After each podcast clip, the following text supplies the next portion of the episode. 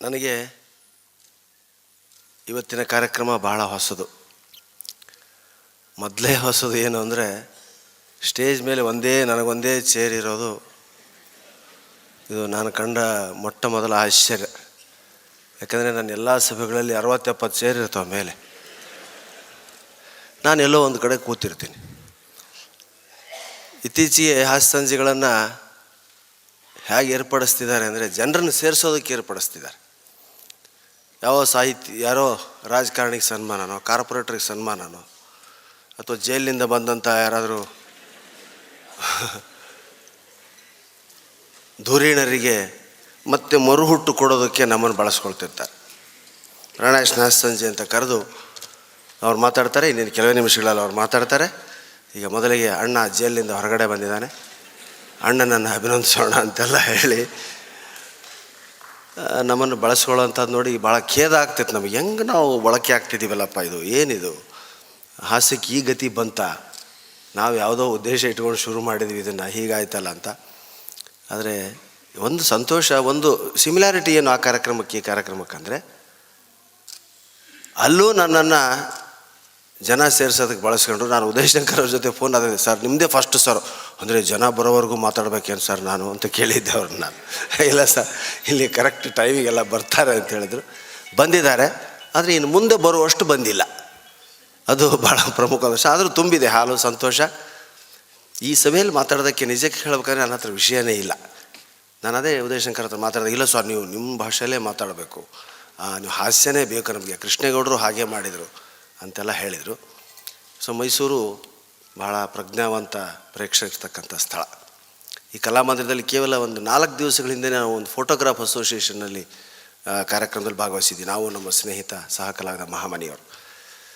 ಮೈಸೂರಿನಲ್ಲಿ ಏನು ಮಾಡಿದ್ರು ಜನ ಸೇರ್ತಾರೆ? ಸುಮ್ಮ ಸುಮ್ಮನೆ ಬಂದು ಕೂತ್ಕೊಂಡ್ಬಿಡ್ತಾರೆ. ಬೆಂಗಳೂರಿನಲ್ಲಿ ಹಿಡ್ಕೊಂಬರ್ಬೇಕು ಆಸಕ್ತಿ ಜಾಸ್ತಿ. ಅದಕ್ಕೆ ಬೈಯರಪ್ಪ ಅವರು ಮೈಸೂರನ್ನ ಆರಿಸ್ಕೊಂಡಿದ್ದಾರೆ ಅಂತ ನನಗೆ ಅನಿಸ್ತದೆ. ಫೋಟೋ ತೆಗೆಯುವಾಗಲಷ್ಟೇ ಎಷ್ಟು ಸೌಜ ನಾನು ಸೆಲ್ಫಿ ಅಂದರೆ ಎಗರಿ ಬೀಳ್ತೀನಿ, ಕೋಪ ಬರ್ತದೆ. ಆದರೆ ಇಲ್ಲಿ ಅವ್ರು ಕೇಳೋ ವಿಧಾನಕ್ಕೆ ನಾನೇ ಹೋಗೋರನ್ನ ಕರೆದು ಬನ್ನಿ ಫೋಟೋ ತೆಗೆಸ್ಕೊಳ್ಳಿ ಅಂದೆ. ಆದರೆ ಅಷ್ಟು ಒಂದು ನಯವಂತಿಕೆ ವಿನಯವಂತಿಕೆ ಕೇಳುವಂಥ ವಿಧಾನ ಭಾಳ ಆಶ್ಚರ್ಯ ಇಲ್ಲಿ ಜನರ ಬಗ್ಗೆ ಮೈಸೂರು ಅಂದರೆ ಅದಕ್ಕೆ ನಮ್ಗೆ ಸಂತೋಷ ಆಗ್ತದೆ. ಯಾಕೆ, ತುಂಬ ಜನ ಸರ್ ಪಾಪ ಎಷ್ಟೋ ಜನ ಹಿರಿಯರು, ನೀವು ಸೆಲ್ಫಿ ಅಂದರೆ ಬೈತೀರಾ ಸರ್ ತೆಗ್ಸ್ಕೋಬೋದಾ ಅಂತ ಹಿಂಗೆಲ್ಲ ಮುಂದಿನ ಅನಿಸ್ತು. ಅಯ್ಯೋ ನಾನು ಹಾಗೆ ಮಾಡಿದ ತಪ್ಪಾಯ್ತೇನೋ. ಅದು ಬೆಂಗಳೂರಿನ ದೃಷ್ಟಿಲಿ ಇಟ್ಕೊಂಡು ನಾನು ಮಾಡಿದ್ದೆ. ಇದು ಇಲ್ಲಿ ಹೀಗಾಯಿತು. ಏನಾಗ್ಬಿಡುತ್ತೆ ಅಂದರೆ ಇತ್ತೀಚೆಗೆ ಭೈರಪ್ಪ ಅವ್ರ ಥರ ಗಂಭೀರವಾಗಿರೋದು ಭಾಳ ಕಷ್ಟ. ಅದು ಹಾಸ್ಯನ ಆರಿಸ್ಕೊಂಡು ಅವ್ರ ಥರ ಗಂಭೀರವಾಗಿದ್ದರೆ ನಡೆಯಲ್ಲ ನಾವು. ನಾವು ಹಾಸ್ಯ ಮಾಡ್ತೀವಿ ಅಂದ ತಕ್ಷಣ ನಮ್ಮನ್ನು ಹಾಸ್ಯಗಾರರು ಅಂತ ತಿಳ್ಕೊಳ್ಳೋದಕ್ಕಿಂತ ಹಾಸ್ಯಾಸ್ಪದರು ಅಂತ ತಿಳ್ಕೊಳ್ಳೋದೇ ಜಾಸ್ತಿ. ಹೀಗಾಗಿ ಪಕ್ಕದಲ್ಲಿ ಬಂದು ನಿಂತು ಬಿಡ್ತಾರೆ. ನಾವು ಕೇಳ್ದೇನೆ ನಮ್ಮ ಹೆಗಲ ಮೇಲೆ ಕೈ ಹಾಕ್ತಾರೆ. ನನ್ನ ಹೆಗಲ ಮೇಲೆ ಹಾಕಿ ಸರ್ ಅಂತಾರೆ. ಅದೆಲ್ಲ ಪ್ರಾರಂಭ ದಿನಗಳಲ್ಲಿ ಒಬ್ಬ ಎಷ್ಟು ನನ್ನ ಹೆಗಲ ಮೇಲೆ ಕೈ ಹಾಕೊತಾರೆ. ನನ್ನ ಹೆಗಲ ಮೇಲೆ ಕೈ ಹಾಕ್ತಾರೆ ಅಂತೆಲ್ಲ ಹಾಕಿಬಿಟ್ಟೆ ನಾನು. ಒಂದು ಸಾರಿ ಹಾಕಿದ್ದೆ ರಾತ್ರಿ ಒಂದು ಗಂಟೆಗೆ ಪೊಲೀಸ್ ಸ್ಟೇಷನಿಂದ ಫೋನು. ಇಲ್ಲೋ ಬಾಸಾಮಿ ಸಿಕ್ಕಿದ್ದಾನೆ, ಸರ್, ಅವ್ನ ಹೆಗಲ ಮೇಲೆ ನೀವು ಕೈ ಹಾಕಿದ್ದೀರಾ? ಸ್ವಲ್ಪ ಸ್ಟೇಷನಿಗೆ ಬನ್ನಿ. ಅವನು ಮೊಬೈಲ್ನಲ್ಲಿ ನಿಮ್ಮ ಫೋಟೋ ತೋರಿಸ್ತಿದ್ದಾನೆ. ಹೋಗಿ ನೋಡಿದ್ರೆ ಅವ್ನು ಯಾವನೋ ಏನೋ ಪಿಕ್ ಪಾಕೆಟ್ರು ಹ್ಞೂ ಬಂದು ಇವ್ನ ಪರಿಚಯ ಸರ್ ಇಲ್ಲ ಸರ್ ಯಾರೋ ಏನೋ ನಾನು ಸೆಲ್ಫಿ ತೆಗ್ಸ್ಕೊಂಡಿದ್ದಾನೆ, ಕೈ ಹಾಕೊಂಡು ಹಾಕಿದೆ, ಹಾಕಬೇಡಿ ಸರ್ ಇನ್ಮೇಲೆ. ಮಧ್ಯೆ ಈ ಥರ ಇರೋದೊಂದು ಪೈಪ್ ಮಾಡಿ ಹಿಂಗೆ ಇಟ್ಟಿಂಗ್ ಸ್ಟ್ರೆಂತ್ ಬಿಟ್ಟು, ಆ ಥರ ಪೈಪ್ ಇಟ್ಕೊಂಡು ತೆಗೆಸ್ಕೊಳ್ಳಿ ಇನ್ಮೇಲೆ ನೀವು, ಈ ಥರ ಎಲ್ಲ. ಅವತ್ತಿಂದ ನನಗೆ ಸೆಲ್ಫಿಗಳ ಬಗ್ಗೆ ಭಯ ಹುಟ್ಟು ಸ್ನೇಹಿತರೆ ಗೋವಾದಿಂದ ಬರ್ತಿರ್ತಾರೆ. ಗೋವಾದಲ್ಲಿ ಬೀರ್ ಗೀರೆಲ್ಲ ಚೀಪ್ ಅಂತೆ. ಸ್ವಲ್ಪ ಜಾಸ್ತಿ ತರ್ತಿರ್ತಾರೆ. ಟೋಲಲ್ಲಿ ಹಿಡಿತಾರೆ ಅವ್ರನ್ನ ಏನಿದು, ಯಾರು ಎಷ್ಟು ಹೋಯ್ತಿದ್ರಿ, ಏನು ಬಿಲ್ ತೋರಿಸಿ ಅಂದಾಗ, sir, Praneshwar fan friend sir, ನೋಡಿ ಇಲ್ಲಿ ನನ್ನ ಹೆಗಲ ಮೇಲೆ ಕಾಯ್ಕ ಈ ಥರ ಎಲ್ಲ ಬಳಸ್ಕೊಳ್ಳೋದಕ್ಕೆ ಶುರು ಮಾಡಿಬಿಟ್ರು ನಮ್ಮ ಫೋಟೋನ. ಅದಕ್ಕೆ ಭಯ ಆಗಿ ನಾವು ಈಗ ಸೆಲ್ಫಿ ಅಂದರೆ ಅವ್ರ ವಯಸ್ಸು, ಅವ್ರದ್ದು ಎಲ್ಲ ಆಧಾರ್ ಕಾರ್ಡು, ಅವನ್ನೆಲ್ಲ ತಗೊಂಡು ಅವನು ಸ್ಕ್ಯಾನ್ ಮಾಡಿ ತೆಗೆಸ್ಕೊಳ್ಳೋಂಥ ಕಾಲ ಬಂದರೂ ಏನು ಆಶ್ಚರ್ಯ ಇಲ್ಲ. ನಾನು ಮೋದಿಯವ್ರು ಯಾವತ್ತಾದರೂ ಸಿಕ್ಕರೆ ಇದನ್ನು ಹೇಳ್ತೀನಿ. ಸೆಲೆಬ್ರಿಟಿಗಳ ಜೊತೆ ಸೆಲ್ಫಿ ತೆಗೆಸ್ಬೇಕಾದ್ರೆ ಆಧಾರ್ ಕಾರ್ಡ್ ಲಿಂಕ್ ಮಾಡಬೇಕು ನೀವು ಅಂತ. ಸ್ನೇಹಿತರೆ, ಒಂಚೂರು ವಾರ್ಮ್ ಅಪ್ ಮಾಡೋದಕ್ಕೆ ಹೇಳಿದೆ. ನಾನು ಇಲ್ಲಿ ಹಾಸ್ಯ ಮಾಡೋದಕ್ಕೆ ಮನಸ್ಸಾಗ್ತಾ ಇಲ್ಲ, ಆದರೆ ನನ್ನ ವೃತ್ತಿ ಅದಾದ್ದರಿಂದ ನಾನು ಮಾಡಲೇಬೇಕು. ಭೈರಪ್ಪ ಮತ್ತು ನಮ್ಮ ನಂಟು ನಮ್ಮನ್ನು ಬಾಲ್ಯಕ್ಕೆ ಒಯ್ತವೆ ನಾನು, ನನ್ನ ತಮ್ಮ, ಇಡೀ ನನ್ನ ಮನೆ, ಭೈರಪ್ಪನವ್ರ ಕಾದಂಬರಿಗಳ ಪ್ರಿಯರು. ಅದರಲ್ಲಿ ನಾನು ಬೀಚಿನ ಆರಿಸ್ಕೊಂಡಿದ್ದೆ, ನನ್ನ ತಮ್ಮ ಭೈರಪ್ಪನವ್ರನ್ನ ಆರಿಸ್ಕೊಂಡಿದ್ದ. ಬೀಚಿ ಇದು ಚೆನ್ನಾಗಿದೆ, ಸರಸ್ವತಿ ಸಂಹಾರ ಓದು ಅಂತ ನಾನು ನಮ್ಮ ತಮ್ಮನಿಗೆ ಕೊಟ್ಟರೆ ನಮ್ಮ ತಮ್ಮ ನಾಯಿ ನೆರಳು ಓದು ಅಂತ ಅವ್ನು ನನಗೆ ಕೊಡೋರು. ನಾವು ಈ ಥರ ಬಟ್ಟೆ, ತಿಂಡಿಗಳ ಎಕ್ಸ್ಚೇಂಜ್ಗಿಂತ ಹೆಚ್ಚಾಗಿ ಪುಸ್ತಕಗಳ ಎಕ್ಸ್ಚೇಂಜ್ ಮಾಡ್ಕೊಂಡ ಬಿಡು. ನನ್ನ ತಮ್ಮ ಈಗಿಲ್ಲ. ಅದು ಎಂಥ ದಿನಗಳು ಅಂದರೆ ನಾಯಿ ನೆರಳು ಓದೋದಕ್ಕೆ ಕೊಟ್ಟು ನಾನೊಂದು ಕಾವ್ಯ ಸಂಜೆ ಅಂತ ಮಾಡ್ತಿದ್ದೆ ಪ್ರತಿ ಶನಿವಾರ. ನಾವೇ ಬುಕ್ ಕೊಡೋದು. ಓದ್ಕೊಂಬರ್ಬೇಕಾದ್ರೆ ಒಂದು ವಾರ, ನಾಲ್ಕು ಪ್ರತಿ ನಾಯಿ ನೆರಳು ಕೊಟ್ಟು ತಿರ್ಗಾ ಮರು ಶನಿವಾರ ನಿಮಗೆ ಏನು ಅನ್ನಿಸ್ತು ಅಂತ ಹೇಳಬೇಕು ನಾಯಿ ನೆರಳು ಬಗ್ಗೆ. ಅಂಥ ಒಂದು ಸಣ್ಣ ನಮ್ಮ ಮನೆ ಮೇಲ್ಭಾಗದಲ್ಲೇ ಮಾಡ್ತಿದ್ವಿ ಕಾರ್ಯಕ್ರಮ. ಹಾಗೆ ನಾನು ಬೀಚಿ ಬಗ್ಗೆ ವಾದಿಸೋದು ನಮ್ಮ ತಮ್ಮ ಭೈರಪ್ಪ ಅವ್ರ ಬಗ್ಗೆ ವಾದಿಸೋದು. ಆದರೆ ಇಬ್ಬರು ಪರಸ್ಪರ ಇಬ್ಬರು ಸಾಹಿತಿಗಳು ಪರಿಚಯ ಮಾಡಿಕೊಂಡು ತನ್ಮೂಲಕ ಗಂಗಾವತಿ ನಮ್ಮ ಸ್ನೇಹಿತರಿಗೂ ಕೂಡ ಸಾಹಿತ್ಯದ ರುಚಿಯನ್ನು ನಾವು ಹಚ್ಚಿದ್ವಿ. ಈ ರಾಜ್ಕುಮಾರ್ ಅಭಿಮಾನಿ ಸಂಘ, ವಿಷ್ಣುವರ್ಧನ್ ಅಭಿಮಾನಿ ಸಂಘ ಅಂತ ಇರ್ತಾವಲ್ಲ, ಆ ಥರದ್ದು ಭೈರಪ್ಪ ಅಭಿಮಾನಿ ಸಂಘ ಬೀಚಿ ಅಭಿಮಾನ ಸಂಘ ಅಂತ ಮಾಡ್ಕೊಂಡಿದ್ದವ್ರು ನಾವು ಆ ಕಾಲಕ್ಕೆ ಇಲ್ಲ, ಲೈಟ್ ಬೇಕು ಸರ್ ನನಗೆ ಅವ್ರ ಮೇಲೆ. ಹೋಯ್ತಾ ತೆಗೆದ್ರ? ಅದೇ ನನಗೆ ಕಾಣಬೇಕು ಜನ, ದಯವಿಟ್ಟು. ಹಾಕಿ ಆಡಿಯನ್ಸ್ ಮೇಲೆ ಲೈಟ್ ಹಾಕಿ ಸರ್ ಪ್ಲೀಸ್ ಒಂದು ನಗ್ತಾರ ಇಲ್ಲ ಅಂತ ನೋಡೋದಕ್ಕೊಂದು ಇನ್ನೊಂದು ಯಾರು ಎದ್ದು ಹೋಗ್ತಾರೋ ಅನ್ನೋದು ಐಡಿಯಾ ಬೇಕು ನನಗೆ. ಆಮೇಲೆ ಅವ್ರನ್ನ ನಾನು ವಿಚಾರಿಸ್ಕಾದ್ರೆ ಅದಲ್ಲ ಮಾತಾಡಿಸ್ತೀನಿ. ಭೈರಪ್ಪನವ್ರ ಬಗ್ಗೆ ಆಗಲಿ, ಅವ್ರ ಕೃತಿಗಳ ಬಗ್ಗೆ ಆಗಲಿ ಮಾತಾಡುವಷ್ಟು ಶಕ್ತಿ, ಯೋಗ್ಯತೆ, ವಯಸ್ಸು ಯಾವುದೋ ನನಗಿಲ್ಲ. ನಾನು lighter side of the life ಅಂತಾರಲ್ಲ, ಆ ಥರ ಲೈಟ್ ವಿಷಯಗಳನ್ನು ಆಯ್ಕೆ ಮಾಡ್ಕೊಂಡು ಅದು ಬೀಚಿ ನನ್ನ ಮೇಲೆ ಮಾಡಿರ್ತಕ್ಕಂಥ ಪ್ರಭಾವ. ಯಾವುದನ್ನೂ ನಾನು ಸೀರಿಯಸ್ ಆಗಿ ತಗೊಳ್ಳಲ್ಲ ಅದು ನನಗೆ ಬೀಚಿಯವ್ರ ಸಾಹಿತ್ಯದಿಂದ ಕಲಿಸಿದ್ದು. ಆದರೆ ಭೈರಪ್ಪನವ್ರ ಸಾಹಿತ್ಯ ಗಂಭೀರವಾಗಿ ಆಲೋಚಿಸೋದನ್ನು ಕಲಿಸ್ತು. ಬೀಚಿ ಸಾಹಿತ್ಯದಲ್ಲಿ ಗಂಭೀರವಾಗಿ ಆಲೋಚಿಸೋದನ್ನು ನಾನು ರೂಢಿಸ್ಕೊಂಡೆ. ಎಂಥ ಅಲ್ಲ ಹಾಂ. ಹೀಗಾಗಿ ಇಬ್ಬರು ಸಾಹಿತ್ಯಗಳು ನನಗೆ ಇಷ್ಟ ಆದದ ಕಾರಣ. ಇವ್ರು ಎಷ್ಟು ಗಂಭೀರವಾಗಿ ಹೇಳ್ತಾರೋ ಅದನ್ನಷ್ಟೇ ಲೈಟಾಗಿ ಬೀಚಿ ಹೇಳ್ತಾರೆ. ಬೀಚಿ ಅವ್ರು ಎಷ್ಟು ಲೈಟಾಗಿ ಹೇಳಿರ್ತಾರೋ ಅದನ್ನು ಅದನ್ನೇ ಸಮರ್ಥವಾಗಿ ಹೀಗೂ ಹೇಳ್ಬೋದು ಅಂತ ಹೇಳೋಂಥವ್ರು ಭೈರಪ್ಪ ಇವರ ಸೂಕ್ತಿ ಸಂಪದ ಪುಸ್ತಕ ಇವತ್ತು ನಾನು ಆರಿಸ್ಕೊಂಡಿರೋದು. ಅದನ್ನು ಗಣೇಶ್ ಅವರು, ಶಾಂತಕುಮಾರಿ ಅವರು ಸಂಗ್ರಹ ಮಾಡಿರ್ತಕ್ಕಂಥ. ಅದರಲ್ಲಿ ಕೆಲವು ಕೊಟೇಶನ್ಗಳ ಮೇಲೆ ನಾನು ಸ್ವಲ್ಪ ಒಂದೆರಡು ಮಾತಾಡ್ತೀನಿ. ತಿಳಿದದ್ದನ್ನು ಸುಲಭವಾಗಿ ಹೇಳುತ್ತಾರೆ ತಿಳಿದವರು. ಜ್ಞಾನ ಕೃಪಣ ಜ್ಞಾನ ಕೃಪಣರು ಅಂತ. ತಿಳಿದದ್ದನ್ನು ಸುಲಭವಾಗಿ ಹೇಳೋದಿಲ್ಲ. ಅವರು ಜ್ಞಾನ ಜಿಪುಣರು ಅಂತ, ಜ್ಞಾನ ಕೃಪಣರು ಅಂತ ಕರೀತಾರೆ ಅಂತ ಇಂಥ ಕೆಲವು ವಾಕ್ಯಗಳು ನನಗೆ ತುಂಬ ಇಷ್ಟ ಆಗ್ತವೆ. ನಾವು ಯಾವಾಗಲೂ ನಾವು ನಮ್ಮ ಸಿಸ್ಟರ್ಸು ನಮ್ಮ ತಾಯಿ, ತಂದೆ ಫ್ರೆಂಡ್ಸು ಎಲ್ಲ ಮಾತಾಡ್ತಿರ್ಬೇಕಾದ್ರೆ ಭೈರಪ್ಪರು ಮೈಸೂರಲ್ಲೇ ಇದ್ದಾರೆ. ಅವ್ರನ್ನ ಯಾಕೆ ಇವತ್ತಿನವರೆಗೂ ದಸರಾ ಉದ್ಘಾಟನೆ ಕರೆದಿಲ್ಲ? ಅವ್ರನ್ನ ಯಾಕೆ, ಅವ್ರು ಯಾಕೆ ಮೈಸೂರಲ್ಲಿ ಹೆಚ್ಚು ಕಾಣಿಸ್ಕೊಳ್ಳಲ್ಲ ಅವ್ರಿಗೆ ಯಾಕೆ ಇಂಥ ಪ್ರಶಸ್ತಿ ಬಂದಿಲ್ಲ? ಅವ್ರನ್ನ ಯಾಕೆ ಇಂಥ ಸಿನಿಮಾದಲ್ಲಿ ತೋರಿಸಿಲ್ಲ? ಅಂಥವ್ರ ಹೆಸರನ್ನ ಯಾಕೆ ಹೇಳಲ್ಲ? ಏನಿದಂತ ರೋಷಾಭೀಷಣರಾಗ್ತೀವಿ. ಎಲ್ಲಿ ಮೈಸೂರು, ಎಲ್ಲಿ ಗಂಗಾವತಿ. ಅಲ್ಲೂ ಕೂತು ಕ್ರೋಧ ನಾವು ವ್ಯಕ್ತಪಡಿಸ್ತಿರ್ತೀವಿ. ಏನಾಗಿದೆ ನಮ್ಮ ಸರ್ಕಾರಗಳಿಗೆ, ಸಮಾಜಕ್ಕೆ, ನಮ್ಮ ಜನಗಳಿಗೆ ಅಂತೆಲ್ಲ ಅಂತ ಹೇಳಿದಾಗ ನಮಗೆ ಅವರು ಬರೆದಿರ್ತಕ್ಕಂಥ ಒಂದು ಮಾತು ನನಗೆ ಜ್ಞಾಪಕ ಆಯಿತು. ಪರ್ವದಲ್ಲಿ. ದ್ವೈಪಾಯನ ಹೇಳೋಂಥ ಮಾತು. ಜ್ಞಾನಾರ್ಜನೆ ಅಧ್ಯಾಪನೆಗಳಲ್ಲಿ ನಿರತರಾದ ಯಾವ ರಾಜನ ಯಾವ ರಾಜನ ಪ್ರಜೆಗಳೂ ಅಲ್ಲ. ಜ್ಞಾನಾರ್ಜನೆ ಅಧ್ಯಾತ್ಮಗಳಲ್ಲಿ ನಿರತರಾದವರು ಯಾವ ರಾಜನೂ ಪ್ರಜೆಗಳು ಅಲ್ಲ, ಅವರ ಆಶ್ರಮವು ಯಾವ ರಾಜ್ಯ ರಾಜ್ಯಕ್ಕೂ ಒಳಪಡುವುದಿಲ್ಲ. ಅವ್ರದೇ ಒಂದು ರಾಜ್ಯ. ಅವರ ದೇವ, ಅವರ ರಾಜ ಅಂದರೆ ಬುಧದೇವ, ಏಕೆಂದರೆ ಸರ್ವರ ವಿದ್ಯಾಬುದ್ಧಿ ಬೆಳೆಸುವ ಅವನನ್ನು ಮಾತ್ರ ಇವರು ರಾಜನೆಂದು ಸ್ವೀಕರಿಸುತ್ತಾರೆ. ಇನ್ನುಳಿದ ರಾಜರು ಅವರಿಗೆ ರಾಜರಲ್ಲ. ನೋಡಿ, ಈ ಥರದ ವಿಚಾರಗಳನ್ನು ವ್ಯಕ್ತಿ ಮೈಗೂಡಿಸ್ಕೊಂಡಾಗ ಅವೆಲ್ಲ ಕ್ಷುಲ್ಲಕ ಅನಿಸ್ಬಿಡ್ತಂಥ ಪದವಿ ಪ್ರಶಸ್ತಿಗಳನ್ನೆಲ್ಲ ಸ್ನೇಹಿತರು. ಇನ್ನೊಂದು ಕರ್ನಾಟಕದ ಬಗ್ಗೆ ಭಾಳ ಚೆನ್ನಾಗಿ ಮಾತಾಡಿದ್ದಾರೆ. ತಂತು ಪುಸ್ತಕದಲ್ಲಿ ಸೋಂಬೇರಿಗಳು ಅಂದರೆ ನಿನ್ನ ಕನ್ನಡಿಗರು ನಾವೇ, ನಾನು ಬರ್ತೀನಿ, ಮತ್ತು ನಿಮಗೊಂದು ಅಂತೀನಿ ಅಂತ ಅನ್ಕೋಬೇಡಿ ಶೋಂಬೇರಿಗಳು ಅಂದರೆ ನಿನ್ನ ಕನ್ನಡಿಗರು ಕೆಲಸ ಮಾಡಿ ಸಂಬಳ ತಗೊಳ್ರೆ ಎಂದರೆ ಎಷ್ಟು ದೂರ? ನಮ್ಮ ಮನೆಯಿಂದ ಒಂದು ಕಿಲೋಮೀಟ್ರ್ ದೂರ ತಾನೆ. ಅಂದರೆ ಕರ್ನಾಟಕದವ್ರು ಊರು ಬಿಟ್ಟು ಹೋಗೋಕೆ ರೆಡಿ ಇಲ್ಲ ನಾವು.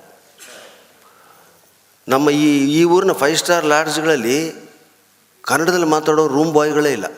ಇಲ್ಲ ಗುಜರಾತಿಲಿ ಮಾತಾಡಬೇಕು, ಇಲ್ಲ ಹಿಂದಿಲಿ ಮಾತಾಡಬೇಕು, ಇಲ್ಲ ತಮಿಳಲ್ಲಿ ಮಾತಾಡಬೇಕು. ಮೈಸೂರಂಥ ಊರಲ್ಲಿ ಕಾಫಿ ಬೇಕು ಅಂದರೆ ಸೊನ್ನೆ ಮಾಡಬೇಕು. ಯಾಕಂದ್ರೆ ಅವ್ರಿಗೆ ಕನ್ನಡ ಬರಲ್ಲ, ಮೈಸೂರು. ಯಾಕಂದ್ರೆ ಅವ್ರು ಎಲ್ಲೆಲ್ಲಿಂದನೂ ಕರ್ಕೊಂಬರ್ತಾರೆ ಇಲ್ಲಿ ಅವ್ರನ್ನ ಯಾಕೆ ತಗೊಳ್ಳಲ್ಲ ಸರ್ ನಿಮ್ಮಂತ ಎಷ್ಟು ನಾವು ಫೈವ್ ಸ್ಟಾರ್ ಹೋಟ್ಲ್ಗಳು ಇಳ್ಕೊಂಡಿವ್ರು ಎಲ್ಲ ಹೇಳಿದರೆ, ಬರಲ್ಲ ಸರ್ ಇಲ್ಲಿ ಜನ. ಇಲ್ಲಿ ನಮ್ಮ ಹೋಟ್ಲಿಂದನೇ ಮನೆಗಳಿದೆ ಕನ್ನಡಿಗರದು ಬಂದಿದ್ರೆ ತುಂಬ ದೂರ ಆಗುತ್ತೆ ಸರ್ ನಿಮ್ಮ ಹೋಟ್ಲು ಟರ್ನ್ ಮಾಡ್ಕೊಂಬರ್ಬೇಕು ಹಾಂ? ನಮ್ಮ ಮನೆ ಒಳಗಡೆನೇ ಅಲ್ಲೇ ಅಲ್ಲೇ ವರಾಂಡದಲ್ಲಿ ಹೋಟ್ಲ್ ತೆಗಿಯೋಕ್ಕಾಗಲ್ವಾ ಹಾಂ? ಎಷ್ಟು ಅರ್ಥಪೂರ್ಣವಾದಂಥ ಮಾತು. ನಿಜವಾಗ್ಲೂ ಸೋಂಬೇರಿಗಳ್ರಿ ನಾವು. ಅದರಲ್ಲೂ ನಮ್ಮ ಉತ್ತರ ಕರ್ನಾಟಕದ ನೋಡೋಕೆ ಕೂತ್ರಿ ನೀವು ಬೆಂಗಳೂರು ಮೈಸೂರು ಇನ್ನೂ ಭಯನೇ. ನಮ್ಮ ಜನ ಎಲ್ಲೇ ಕೆಲಸ ಕೊಟ್ಟು ಟ್ರಾನ್ಸ್ಫರ್ ಮಾಡಿ ನೀವು ಇಮಿಡಿಯೇಟ್ ಹೋಗಿಬಿಡ್ತಾರೆ. ಈಗ ಇಲ್ಲೇ ಕಾರ್ಯಕ್ರಮ ಹೊರಗಡೆ ಒಂದು ಎರಡು ವಿ ಆರ್ ಎಲ್ ಬಸ್ ಬರುತ್ತೆ. ನಿಮಗೆಲ್ಲ ಅನೌನ್ಸ್ ಮಾಡ್ತೀನಿ, ಇಲ್ಲಿ ಬಂದು ನಾನು. ಚಡಿಚಣ ವಿಜಾಪುರದಲ್ಲಿ ಒಳ್ಳೆ ಇಂಜಿನಿಯರ್ ಜಾಬ್ ಇದೆ.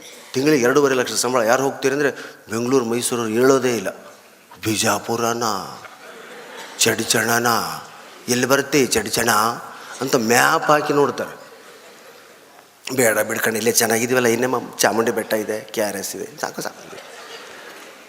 ಇದನ್ನೇ ನೀವು ಗ, ಯಾವುದೋ ಹುಬ್ಬಳ್ಳಿಲೋ, ಬಿಜಾಪುರದಲ್ಲೋ ಈ ಥರ ಕಾರ್ಯಕ್ರಮ ನಡೆದಾಗ ಹೊರಗಡೆ ವಿ ಆರ್ ಎಲ್ ಬಸ್ ನಿಂದಿರಿಸಿ ಫ್ರೀ ಕರ್ಕೊಂಡು ಹೋಗ್ತೀವಿ ಕಂಡ್ರೆ ಮೈಸೂರಿಗೆ ಉಟ್ಟು ಬಟ್ಟೆಲ್ಲ ಹತ್ತಿ ಬಿಡ್ತಾರೆ. ನಡಿ ಹೋಗೋಣ ಆದದ್ದಾಗಲಿ ಫ್ರೀ ಹೋಗುತ್ತಂತ ಬಸ್ಸು. ಒಂದು ಲುಂಗಿ ಏನಾದರೂ ತಗೊಳ್ಳೋ ಅಯ್ಯೋ, ಲುಂಗಿ ಹಾಕ್ಬೇಕು ಬೆಂಗಳೂರಿಗೆ. ಪ್ಯಾಂಟ್ ಮೇಲೆ ಸುತ್ತಾಕಿ ಅಲ್ಲೆಲ್ಲ ಫುಟ್ಪಾತ್ ಮೇಲೆ ಬೆಳಗ್ಗೆ ತಿರ್ಗಾ ಬಂದ್ರೆ ಆಯಿತು. ಸ್ವಲ್ಪ ಇಷ್ಟೇ ನಮ್ಮ ಜಿಲ್ಲೆಗಳಲ್ಲೇ ವ್ಯತ್ಯಾಸ ಇದೆ. ನೀವು ಊರು ಬಿಟ್ಟು ಹೋಗಲ್ಲ, ಅವ್ರ ಊರಲ್ಲಿ ಇರೋಕ್ಕೆ ಇಷ್ಟಪಡಲ್ಲ. ಬೆಂಗಳೂರು ಅರ್ಧ ನಮ್ಮ ಉತ್ತರ ಕರ್ನಾಟಕನೇ. ನಾವಿರೋ ಏರಿಯಾ ಅಂತೂ ಬರೀ ಉತ್ತರ ಕರ್ನಾಟಕದವರೇ. ಸೊ ಈ ಮಾತುಗಳನ್ನು ಆ ತಂತು ಕಾದಂಬರಿ ನಾನು ಗಮನಿಸಿದೆ. ಒಂದು, ನಿನ್ನೆ ಮಂದ್ರ ನಾಟಕವನ್ನು ಕೂಡ ನೋಡಿದ್ವಿ, ನಾಟಕನ, ಪುಸ್ತಕನ ಓದಿದ್ದೀವಿ ಸಂಗೀತಗಾರರ ಬಗ್ಗೆ ಅದ್ಭುತವಾದಂಥ, ನಾನು ಸ್ವಲ್ಪ ಸ್ವಲ್ಪ ಕೊಳಲು, ತಬಲ, ಹಾಡಲ್ಲ, ಧ್ವನಿ ಸರಿಯಾಗಿಲ್ಲದ ಕಾರಣ, ಹಾಡಲ್ಲ, ತಬಲ, ಕೊಳಲು ಬಾರಿಸ್ತೀನಿ. ಅದಕ್ಕೋಸ್ಕರ ಸ್ವಲ್ಪ ಸಂಗೀತ ಮೇಷ್ಗಳಿಂದ ಕ ನನ್ನ ಗುರುಗಳು ಕಣ್ಣಿಲ್ಲ ಅವರಿಗೆ. ಪುಟ್ಟರಾಜ ಗವಾಯಿಗಳ ಆಶ್ರಮ, ಪಂಚಾಕ್ಷರ ಆಶ್ರಮ, ಗದಗಿನ ಶಿಷ್ಯರೇ ನಮ್ಮೆಲ್ಲರ ಗುರುಗಳು ಆ ಭಾಗದಲ್ಲಿ. ಪಂಚಾಕ್ಷರ ಗವಾಯಿಗಳು ಸಂಗೀತ ಪರೀಕ್ಷೆ ವ್ಯಾಲ್ಯುವೇಟರಾಗಿ ಆಯ್ಕೆಯಾಗಿದ್ದರು ಅಲ್ಲಿ ವ್ಯಾಲ್ಯುವೇಟರ್ ಅಂದರೆ ವ್ಯಾಲ್ಯುವೇಷನ್ ಪೇಪರ್ ಮಾಡೋದಲ್ಲ, ಅವ್ರು ಕಣ್ಣಿಲ್ಲ ಅವ್ರಿಗೆ. ಕೇಳೋದಷ್ಟೇ, ಕೇಳಿ ಮಾರ್ಕ್ಸ್ ಹಾಕೋದು. ಅದೇ ತಾನೇ ಸಂಗೀತ ಪರೀಕ್ಷೆಗಳು ಆರಂಭ ಆಗಿತ್ತು, ವಿದ್ವತ್ತು ಇವೆಲ್ಲ. ಎಲ್ಲರೂ ಹಾಡ್ತಿರ್ಬೇಕಾದ್ರೆ ಪಂಚಾಕ್ಷರ ಗವಾಯಿಗಳು ಹಿರಿಯ ಗಾಯಕರು ಅಂಥೇಳಿ ಆ ಎಕ್ಸಾಮಿಗೆ ಇನ್ವಿಜಿಲೇಟರ್ ಥರ ಮಾಡಿದರು ಎಕ್ಸಾಮಿನರ್ ಥರ ಮಾಡಿದರು. ಉಳಿದವರಿಗೆಲ್ಲ ಕಣ್ಣಿತ್ತು, ಅವರೆಲ್ಲ ಎಂ ಎ ಮಾಡಿದವರು ಸಂಗೀತದಲ್ಲಿ. ಪಂಚಾಕ್ಷರ ಗವಾಯಿಗಳು ಏನಿಲ್ಲ ಪಾಪ. ಓದ್ ಸಂಗೀತನೇ ಅವರು ವಿದ್ಯೆ, ಉಸಿರು ಎಲ್ಲ. ಸಂಗೀತಗಾರ ಹಾಡ್ತಿರ್ಬೇಕಾದ್ರೆ ಇವರೆಲ್ಲ ಎಕ್ಸಾಮಿನರ್ಸು ಕೂತು ಕೇಳೋದು. ಪಂಚಾಕ್ಷರ ಗವಾಯಿಗಳು ತೂಕುಡಿಸೋದಕ್ಕೆ ಹತ್ತಿದ್ರಂತೆ ಈ ಎಂ ಎ ಸಂಗೀತ ಮಾಡಿರ್ತಾರೆ ಅವರು. ಅಯ್ಯ ಎಕ್ಸಾಮ್ ನಡೆದಿದೆ, ಈ ವಯ್ಯ ತೂಕುಡಿಸ್ತಾರೆ. ಹಾಂ? ಏನು ಎಕ್ಸಾಮ್ ಮಾಡ್ತಾನೆ ಇವರು? ಒಂದು ಯಾರೋ ಟೀಕೆ ಮಾಡಿಬಿಟ್ರಂತ ಅವ್ರಿಗೆ. ಎಕ್ಸಾಮ್ ನಡೆದಿದೆ.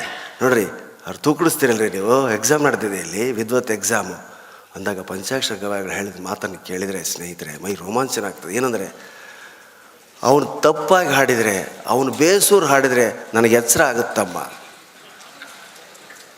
ಹೌದಾ? ಅವನು ಬೇಸೂರು ಹಾಡಿದರೆ ನನಗೆ ಎಚ್ಚರ ಆಗುತ್ತೆ. ಯೋಚನೆ ಮಾಡಬೇಡ, ನಾನು ತೂಕಡಿಸ್ತಾ ಇಲ್ಲ. ಅವನ ಹಾಡು ನಿದ್ದೆ ಬರುವಷ್ಟು ಸಂಮೋಹನಗೊಳಿಸ್ತಾ ಇದೆ ನಾನು. ಅವ್ನು ಪಾಸ್ ಮಾಡ್ರೆ ಅಂದ್ರಂತೆ.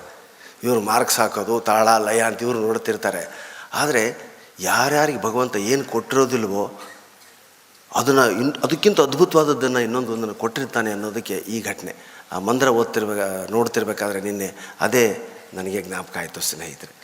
ಹೀಗೆ ನಾನಿವತ್ತು ನನ್ನ ಹಾಸ್ಯ ಭಾಷಣಗಳಲ್ಲಿ ವಿದ್ಯಾರ್ಥಿಗಳು ಹೇಳೋದೆಲ್ಲ ಅದೇ. ದಯವಿಟ್ಟು ಪುಸ್ತಕ ತಗೊಳ್ಳಿ, ದಯವಿಟ್ಟು ಪುಸ್ತಕ ಓದಿ. ಯಾಕೆಂದರೆ ಓದು ಇವತ್ತು ನನ್ನಂಥವನನ್ನು. ನಾನು ಓದಿದ್ದಕ್ಕೂ, ನಾನು ಮಾಡ್ತಿರೋದಕ್ಕೂ ಸಂಬಂಧವೇ ಇಲ್ಲ. ನಾನು ಓದಿದ್ದು ಬಿ ಕಾಮ್ ನಮ್ಮ ತಂದೆ ದೊಡ್ಡ ಕನಸು ನನ್ನನ್ನು ಬ್ಯಾಂಕ್ ಅಧಿಕಾರಿಯನ್ನಾಗಿ ನೋಡೋದಂತ. ಈ ಜನ್ಮದಲ್ಲಿ ಅವ್ರ ಕನಸು ಈಡೇರಲಿಲ್ಲ. ಬ್ಯಾಂಕಲ್ಲಿ ಹಣ ಇಟ್ಟೇ ಆಗಲಿ ಕೆಲಸ ಮಾಡಲಿಲ್ಲ ನಾನು. ಸಾಹಿತ್ಯ, ಸಂಗೀತ ನೀನು ಹಾಳು ಮಾಡ್ತೇವೆ. ಭೈರಪ್ಪರಿದ್ದಾರೆ ಹೇಳಬಾರ್ದು ನಾನು. ಈ ಭೈರಪ್ಪ ಬೀಚಿನೇ ನೀನು ಹಾಳು ಮಾಡ್ತಾರೆ ಅಂತಿದ್ದ ನಮ್ಮಪ್ಪ. ಕ್ಷಮಿಸ್ಬೇಕು ಸರ್. ಹಿಂಗೆ ಬೈಯೋನು. ಈ ಬೀಚಿ ಪರಿಚಯ ಮಾಡಿದವರು ನನಗೆ ಯರದಾಳ್ ಹನುಮಂತರಾವ್ ಅಂತ ಒಬ್ಬ ಸ್ನೇಹಿತರು. ಅವರು ಬೀಚಿ, ಅವ್ರನ್ನ ಬೈತಿದ್ದಾರಪ್ಪ ನೀನು ಹನುಮೇಶ ಹಾಳು ಮಾಡಿದ ನನ್ನ ಮಗನ ಅವನಿಗೆ ಬೀಚಿ ಕಾದಂಬರಿ ಕೊಡಬೇಡ, ಎಕ್ಕುಟ್ಟು ಹೋಗ್ತಾನೆ ಅವನು ಅಂತ. ಅಷ್ಟು ಸದ್ಯ ಅವರು ಇದ್ದಿಲ್ಲ, ಪುಣ್ಯ ಇಲ್ಲಾಂದರೆ ಬೀಚಿ ಜಗಳಕ್ಕೆ ಬಂದಿರೋರು ನಮ್ಮ ಮನೆಗೆ. ಸೊ ಎರಡು ಎಂಥ ಉತ್ತರ ಧ್ರುವ, ದಕ್ಷಿಣ ಧ್ರುವ ಅಂದರೆ ನನಗೆ ಆಶ್ಚರ್ಯ ಆಗ್ತದೆ. ಹೀಗೂ ಬರಿಬೋದಾ ಹೀಗೂ ಬರಿಬೋದಾ ಅಂತ. ಆದರೆ ನಮ್ಮ ತಮ್ಮನಿಗೆ ಇವರಂದ್ರೆ ಭಾಳ ಇಷ್ಟ. ನಾಯಿ ನೆರಳು ಅವನ ಮೆಚ್ಚಿನ ಕೃತಿ. ಆದರೆ ದುರಂತ ಇಲ್ಲ ನನಗೆ ಹೇಳಿದ್ರೆ ಸ್ವಲ್ಪ ಅಳ್ತೀನಿ ಅದಕ್ಕೆ ಅಂತ ಹೇಳಲ್ಲ. ದುರಂತ ಏನಂದರೆ ಅದರಲ್ಲಿ ನಾಯಿ ನೆರಳಿನಲ್ಲಿ ಅವ್ನು ತೀರ್ಕೊಂಡು ಮತ್ತೆ ಹುಟ್ಟಿ ಬರ್ತಾನೆ. ನಾನು ಹಾಗೆ ಬರ್ತೀನಿ ಅನ್ನೋ ನನ್ನ ತಮ್ಮನ ಇವತ್ತಿಗೂ ಕನಸು. ನಾನು ಹಾಗೆ ಬರ್ತೀನಿ ಯಾರದೋ ದೇಹದಲ್ಲಿ. ಬಂದು ನಿಮ್ಮನ್ನೆಲ್ಲ ಗುರುತಿಸ್ತೀನಿ ಅಂತ ಹೇಳ್ತಿದ್ದ ಅವನು ಅವನು ತೀರ್ಕಂಡ. ಸಿನಿಮಾ ಮಾಡಬಾರ್ದು. ಒಳ್ಳೆಯ ಕೃತಿಗಳನ್ನು ಸಿನಿಮಾ ಮಾಡಬಾರ್ದು. ಒಳ್ಳೆಯವರು ಮನೆ ಬಿಟ್ಟು ಹೊರಗಡೆ ಬರಬಾರ್ದು. ಒಳ್ಳೆಯ ಕೃತಿಗಳನ್ನ ಸಿನಿಮಾ ಮಾಡಬಾರ್ದು. ನಾಯಿ ನೆರಳು ಅಷ್ಟು ಮೆಚ್ಚಿನ ಕಥೆ ಒಂದು ಐವತ್ತು ಸಾರಿ ಓದಿದ್ದೀನಿ ನಾನು ನಾಯಿ ನೆರಳನ್ನು. ಸಿನಿಮಾ ಮಾಡಿದ್ದಾರೆ ಅಲ್ವಾ ಪಿಕ್ಚರ್ ಆಗಿದೆ. ಅದಕ್ಕೆ ಅವಾರ್ಡು ಬಂತು. ಕ್ಯಾಸೆಟ್ ತಗೊಂಡು ಹೋದೆ ನೋಡ್ರಿ. ಅಮ್ಮ ಅಮ್ಮ ಅಮ್ಮ ಅಮ್ಮ ಅಮ್ಮ ಅಮ್ಮ.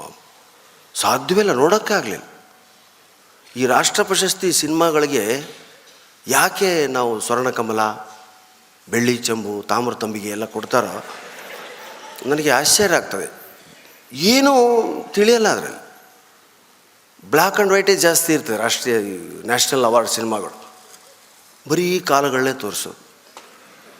ಮೈಸೂರಿಂದ ಬೆಂಗಳೂರಿವರೆಗೂ ಹೀರೋ ನಡ್ಕೊಂಡು ಹೋಗ್ತಾನೆ. ಬರೀ ಅವನ ಕಾಲಗಳೇ ಟಿಂಗ್ ಟಿಂಗ್ ಟಿಂಗ್ ಟಿಂಗ್ ಟಿಂಗ್. ಆಮೇಲೆ ಬಸ್ ಸೇರ್ತಾನೆ. ಆ ಬಸ್ಸಿನ ಗಾಲಿಗಳು ಹೊರಳೋದು ಏನು ಸರ್ ಇದು? ಕಾಣಿಸ್ತಾನೆ ಇಲ್ಲ black and white. Art cinema. ಕಂಡ್ರೆ ಕಂಡಿತು ಇಲ್ದಿದ್ರೆ ಇಲ್ಲ. ಅದನ್ನು ಪ್ರಶ್ನೆ ಮಾಡೋ ಹಾಗಿಲ್ಲ. ಪ್ರಶಸ್ತಿಗಳಿಗಾಗಿ ತೆರೆದಿರ್ತಾರೆ ಅದನ್ನು. ಏನು ಸರ್ ಮಾತೇ ಕೇಳಿಸ್ತಿಲ್ಲ. ಹ್ಞೂ ಆರ್ಟ್ ಪಿಕ್ಚರ್. ಡೈಲಾಗ್ಗಳ ಬಗ್ಗೆ ತಲೆ ಕೆಡ ಲೈಟಿಂಗ್ ಇಲ್ವಲ್ಲ ಸರ್? ಹ್ಞೂ ಆರ್ಟ್ ಪಿಕ್ಚರ್. ತಲೆ ಕೆಡಿಸ್ಕೊಂಡು ಇರ್ತವೆ ಸಿನಿಮಾದ ಯಾರೂ ನೋಡಲ್ಲ, ಆದರೂ ಅವ್ಕೆ ಸ್ವರ್ಣ ಪ್ರಶಸ್ತಿ ಬರ್ತದೆ. ಅವನು ಐದು, ಆರು ಜನ ನೋಡ್ತಾರೆ, ಏನೋ ಮಾರ್ಕ್ಸ್ ಹಾಕ್ತಾರೆ, ಅದಕ್ಕೊಂದು ಏನೋ ತ ಚೆಂಬೋ, ತಟ್ಟೆನೋ ಏನೋ ಕೊಟ್ಟು, ಅವು ಎಲ್ಲಿ ಹೋಗ್ತವೆ ಅಂದರೆ ಡೆಲ್ಲಿಗೆ ಹೋಗಿ ಬಿದ್ದುಬಿಡ್ತಾವೆ ಎಲ್ಲಿ ಬೀಳ್ತಾವೋ ಗೊತ್ತಿಲ್ಲ. ಅವು ತೆಗೆದವ್ರಿಗೂ ಗೊತ್ತಿಲ್ಲ ಡೈರೆಕ್ಟ್ ಮಾಡಿದ್ರು ಗೊತ್ತಿಲ್ಲ ನೋಡಿದವ್ರಂತೂ ಇರೋದೇ ಇಲ್ಲ. ತಿರ್ಗಾ ಅವು ಯಾವಾಗ ಬರ್ತಾವಂದರೆ ಭಾನುವಾರ ಡಿ ಡಿ ಒನ್ನಲ್ಲಿ ಬರ್ತಾವೆ ಅವು. ಮಧ್ಯಾಹ್ನ. ಬ್ಲ್ಯಾಕ್ ಆ್ಯಂಡ್ ವೈಟು, ಕಂಡ್ರೆ ಕಣ್ತು ಇಲ್ದಿದ್ರೆ ಇಲ್ಲ. ನೋಡೋ ಆಸೆನೂ ಯಾರಿಗಿಲ್ಲ, ಆಸಕ್ತಿನೂ ಇರಲ್ಲ. ಹಾಂ? ನಾನು ಗಮನಿಸ್ತಾ ಇದ್ದೀನಿ, ಯಾಕೆ ಇವ್ಕೆ ರಾಷ್ಟ್ರ ಪ್ರಶಸ್ತಿ ಕೊಡ್ತಾರೆ, ಇವು ಯಾಕೆ ಮಧ್ಯಾಹ್ನ ಡಿ ಡಿ ಒನ್ನಲ್ಲಿ ಬರ್ತದೆ ಯಾರೂ ನೋಡಲ್ಲ. ಯಾಕೆ ಅಂದರೆ ಅದಕ್ಕೆ ಹೆಂಗೆ ಲಿಂಕ್ ಇದೆ ಅದಕ್ಕೆ ಒಬ್ಬರೇ ಒಬ್ರು ಅಡ್ವರ್ಟೈಸ್ಮೆಂಟ್ ಕೊಡ್ತಾರೆ ಗೊತ್ತಾ ನಿಮಗೆ? ಆ ರಾಷ್ಟ್ರ ಪ್ರಶಸ್ತಿ ವಿಜೇತ ಸಿನಿಮಾಗಳಿಗೆ ಅವತ್ತಿಂದ ಇವತ್ತಿನವರೆಗೂ ಒಬ್ಬರೇ ಒಬ್ಬರು ಸ್ಪಾನ್ಸರ್ ಯಾರು? This part of the feature film was brought to you by Amrutanjan bomb limited ಅದು ಎಂಥ ಅವಿನಾಭಾವ ಸಂಬಂಧ? ಅವ್ರದ್ದು ಇವ್ರದ್ದು ಪರಸ್ಪರ ಒಬ್ಬರನ್ನ ಎಷ್ಟು ಅರ್ಥ ಮಾಡ್ಕೊಂಡಿದ್ದಾರೆ? ಈಗೇನು ಜಂಡು ಬಾಮ್ ಆಗಿದ್ರೆ ನಾನು ಹೇಳಾರೆ ಯಾಕಂದ್ರೆ ಅಮೃತಾಂಜನ ಕಾಲ ಈಗಿಲ್ಲ ಅಂಥದ್ದು ಅದ್ಭುತವಾಗಿ ಒಂದು ಸಾರಿ ಯಾವನಾದ್ರೂ ನಾಯಿ ನೆರಳು ಓದ್ದೆ ಅಂದರೆ ಇನ್ನೊಮ್ಮೆ ಓದಬೇಕು ಅನಿಸ್ತದೆ. ಮತ್ತೊಮ್ಮೆ ಕುಂಭಮೇಳ ನಡೀತಿದ್ರೆ ನಮ್ಮ ಕಣ್ಣು ಮುಂದೆ ಬರೋದೇ ನಾಯಿ ನೆರಳು ಕಾದಂಬರಿ.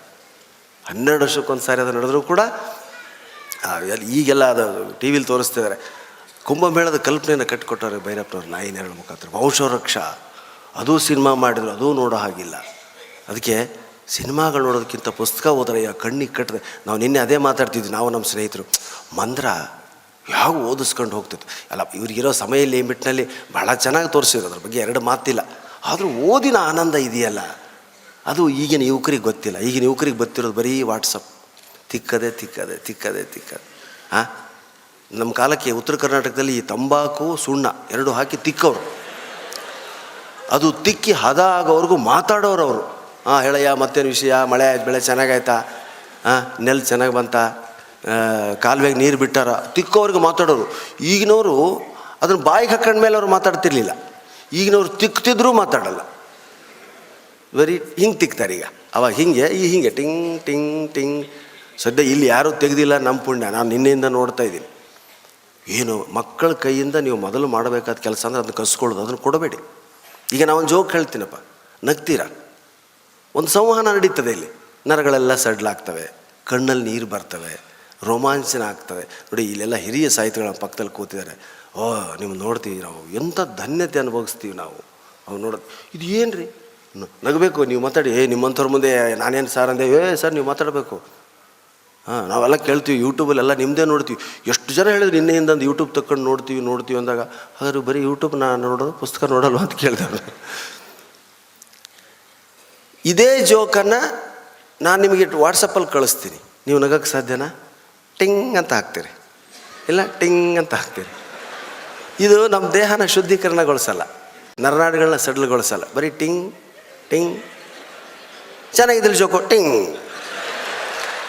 ಈ ಮೂರೇ ಚಿಹ್ನೆಗಳಲ್ಲಿ ಸಂಬಂಧನ ಬೆಳೆಸ್ತೀವಿ, ಕಡ್ಕೊಳ್ತೀವಿ. ಹೌದಾ? ಏನಪ್ಪ ಇದು?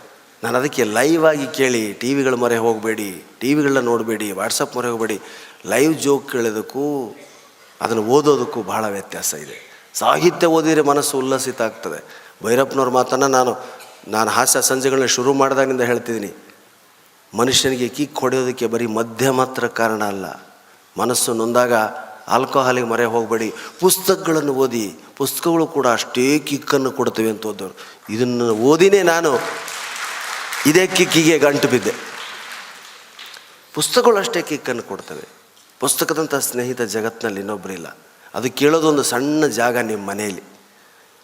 ಬಗಲಲ್ಲಿಟ್ಟರೆ ಸುಮ್ಮನೆ ಇರ್ತದೆ. ಎತ್ಕೊಂಡ್ರೆ ಎಷ್ಟು ಮಾತಾಡ್ತದೆ ಪುಸ್ತಕ?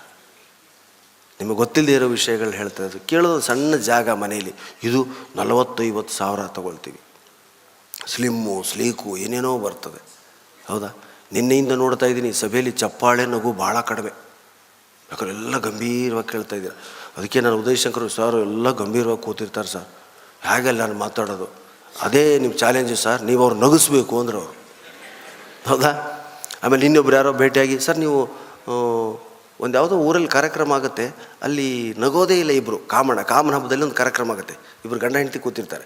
ಅವ್ರು ಯಾರು ಏನು ಮಾಡಿದ್ರು ನಗಲ್ಲ. ಅವ್ರು ಸ್ಟೇಜ್ ಪಕ್ಕದಲ್ಲೇ ಕೂತಿರ್ತಾರೆ. ನೀವು ಅವ್ರನ್ನ ಯಾಕೆ ನಗ್ಸಕ್ಕೆ ಹೋಗಲ್ಲ ಸರ್? ಒಂದೂವರೆ, ಎರಡು ಲಕ್ಷ ಪ್ರೈಸ್ ಇರುತ್ತೆ ಅಂದರು. ನಗಬಾರ್ದು ಅಂತ ಡಿಸೈಡ್ ಮಾಡಿದವ್ರನ್ನ ಯಾವನೂ ನಗ್ಸೋಕ್ಕೆ ಸಾಧ್ಯ ಇಲ್ಲ. ನಾನು ನಗಬೇಕು ಅಂತ ಡಿಸೈಡ್ ಮಾಡಿದ್ರೆ ನಗಿಸ್ತೀವಾಗಲಿ ನಾವು, ಅವ್ನು ನಗಲ್ಲ ಅಂತ ಪ್ರತಿಜ್ಞೆ ಮಾಡಿ ಕೂತಿದ್ದಾನೆ. ಸಾಯ್ಲಿ, ಬಿಟ್ಬಿಟ್ರಿ. ಹೌದಾ? ಇದು ನಮ್ಮ ಪ್ರಿನ್ಸಿಪಲ್ ತುಂಬ ಜನ ಕರೀತಾರೆ ಕಾಮನಬ್ದಲ್ಲಿ ನಮ್ಮ ಕಡೆ ಇಬ್ಬರನ್ನ ಕೂರಿಸಿ ಇವ್ರು ನಗಿಸ್ಬೇಕು ಅಂತ. ಎರಡು ಲಕ್ಷ ಪ್ರೈಸ್ ಇರುತ್ತೆ. ಎರಡು ಲಕ್ಷಕ್ಕೋಸ್ಕರ ನಾವು ಬೇಡ ಸರ್ ತೀರ. ಎರಡು ಲಕ್ಷ ಎಲ್ಲಾದರೂ ಸಿಗುತ್ತೆ ನಮಗಪ್ಪ. ಇಂಥ ಹಿಂಸೆಗೆ ನಾನು ಅಲ್ಲೇ ಅಂತ ಹೇಳಿ ನಾವು ಆ ಕಾರ್ಯಕ್ರಮ ತಪ್ಪಿಸ್ಕೊಳ್ತೀವಿ ಸ್ನೇಹಿತರೆ. ಅದಕ್ಕೆ ನಿಮ್ಮ ಮಕ್ಕಳಿಗೆ ದಯವಿಟ್ಟು ಪುಸ್ತಕ ತೊಗೊಳ್ಳೋರು ನೋಡಿ ಸಂತೋಷ ಆಯಿತು. ಮಕ್ಕಳಿಗೆ ಬುಕ್ಸ್ ಕೊಡಿಸ್ತಾರೆ. ಯಾವ್ದು ತೊಗೊಳ್ಳಿ ಸರ್ ಯಾವತ್ತು ತೊಗೊಳ್ಳಿ ಸರ್ ಅಂತೆಲ್ಲ ಕೇಳಿ. ನಾನು ಐನರಲ್ಲೇ ಪ್ರಿಫರ್ ಮಾಡಿದೆ ವಂಶರಕ್ಷ ಹೇಳಿದೆ. ವಂಶರಕ್ಷರು ಸಿನಿಮಾ ತೆಗೆದ್ರು. ನಾವು ನೋಡಲೇ ಇಲ್ಲ. ಪುಸ್ತಕಗಳೇ ಇವತ್ತೆಲ್ಲರಿಗೂ ಆಧಾರ. ಓದು. ನಾವು ಈ ಹಾಸ್ಯ ಫೀಲ್ಡಿಗೆ ಬಂದಮೇಲೆ ಭೈರಪ್ಪ ಅವ್ರನ್ನ, ಕಾರಂತರನ್ನ, ಕುವೆಂಪು ಅವ್ರನ್ನ ಎಲ್ಲ ಮಿಕ್ಸ್ ಮಾಡಿ ಮಾಡಿ ಮಾಡಿ ಹೇಳಿದಾಗ ಜನರಿಗೆ ನಾವು ಪುಸ್ತಕ ತಗೋಬೇಕು ಸರ್.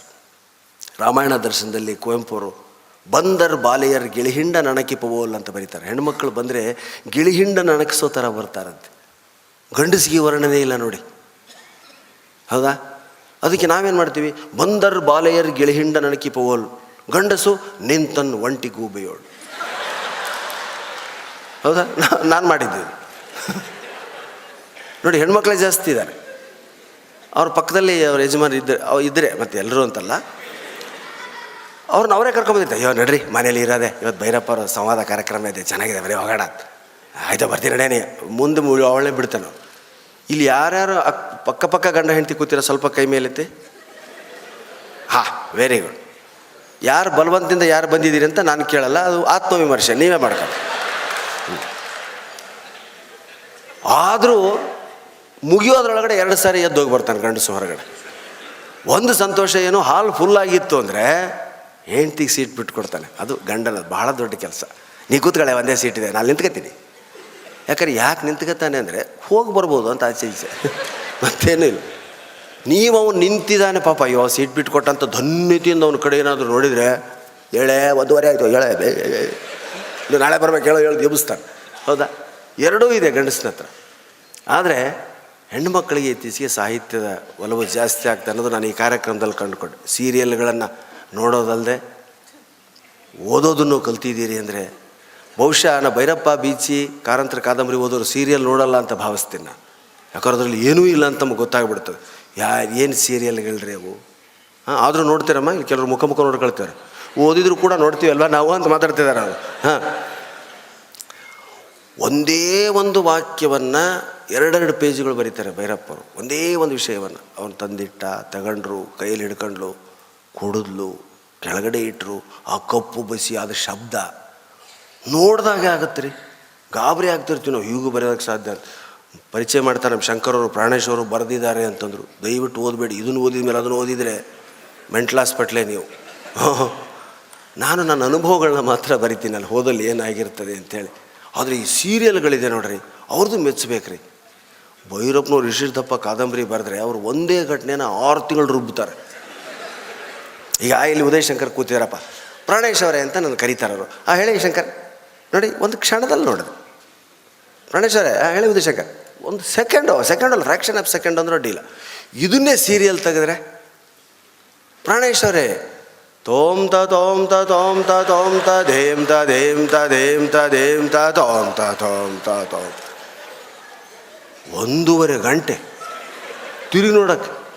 ಅದೊಂದು ಅಮೃತ ವರ್ಷಿಣಿ ಅಂತ ಒಂದು ಧಾರಾವಾಹಿ ಇತ್ತು. ನೋಡಿದ್ರ? ವರ್ಷ, ಅಮೃತ, ಸಾರಿಗೆ ಉಪ್ಪು ಹಾಕಿದೆ ಅಮ್ಮ ಅಂತ ಕೇಳಿದ್ರು. ಎಷ್ಟೊತ್ತು ಬೇಕ್ರಿ ಉಪ್ಪು ಹಾಕೋದಕ್ಕೆ? ಹಾಕಿದೆ ಅತ್ತೆ. ಟಿಂಗ್, ಮುಗಿತಪ್ಪ. ಇಲ್ಲ. ಹಾಕ್ತಿದ್ದೀನತ್ತೆ ಡಡನ್ ಡಡನ್ ಡಡನ್ ಡಡನ್ ಡಡನ್ ಡಡನ್. ಡಡನ್ ಡಡನ್ ಡಡನ್ ಡಡನ್ ಡಡನ್. ಒಂದು ವಾರ ಉಪ್ಪು ಹಾಕಿದ್ರಿ ಸಾರಿ, ಒಂದು ವಾರ. ಇವಳು ಮನೆ ಕಾಯುವಾಗ ಇವಳು ಸಾರು ಮಾಡಲ್ಲ, ಸಮುದ್ರ ಮಾಡ್ತಾಳೆ ಅಂತ ಅನ್ಕೊಂಡು. ಹಾಂ? ಕೂಲಿಂಗ್ ಹಾಕೋದು. ಅದೊಂದು ಕವಿ ಸಮಯ ಅಂತ ಕರೀತಾರೆ ಕವಿಗಳು. ಹೆಣ್ಣು ತಲೆಗೆ ಎರ್ಕೊಂಡು ಆ ಕೂದಲನ್ನ ಹಿಂಗೆ ಅಂದ್ಕೊಳ್ಳೋದು ಇದೆಯಲ್ಲ, ಅದು ಕವಿ ಸಮಯ.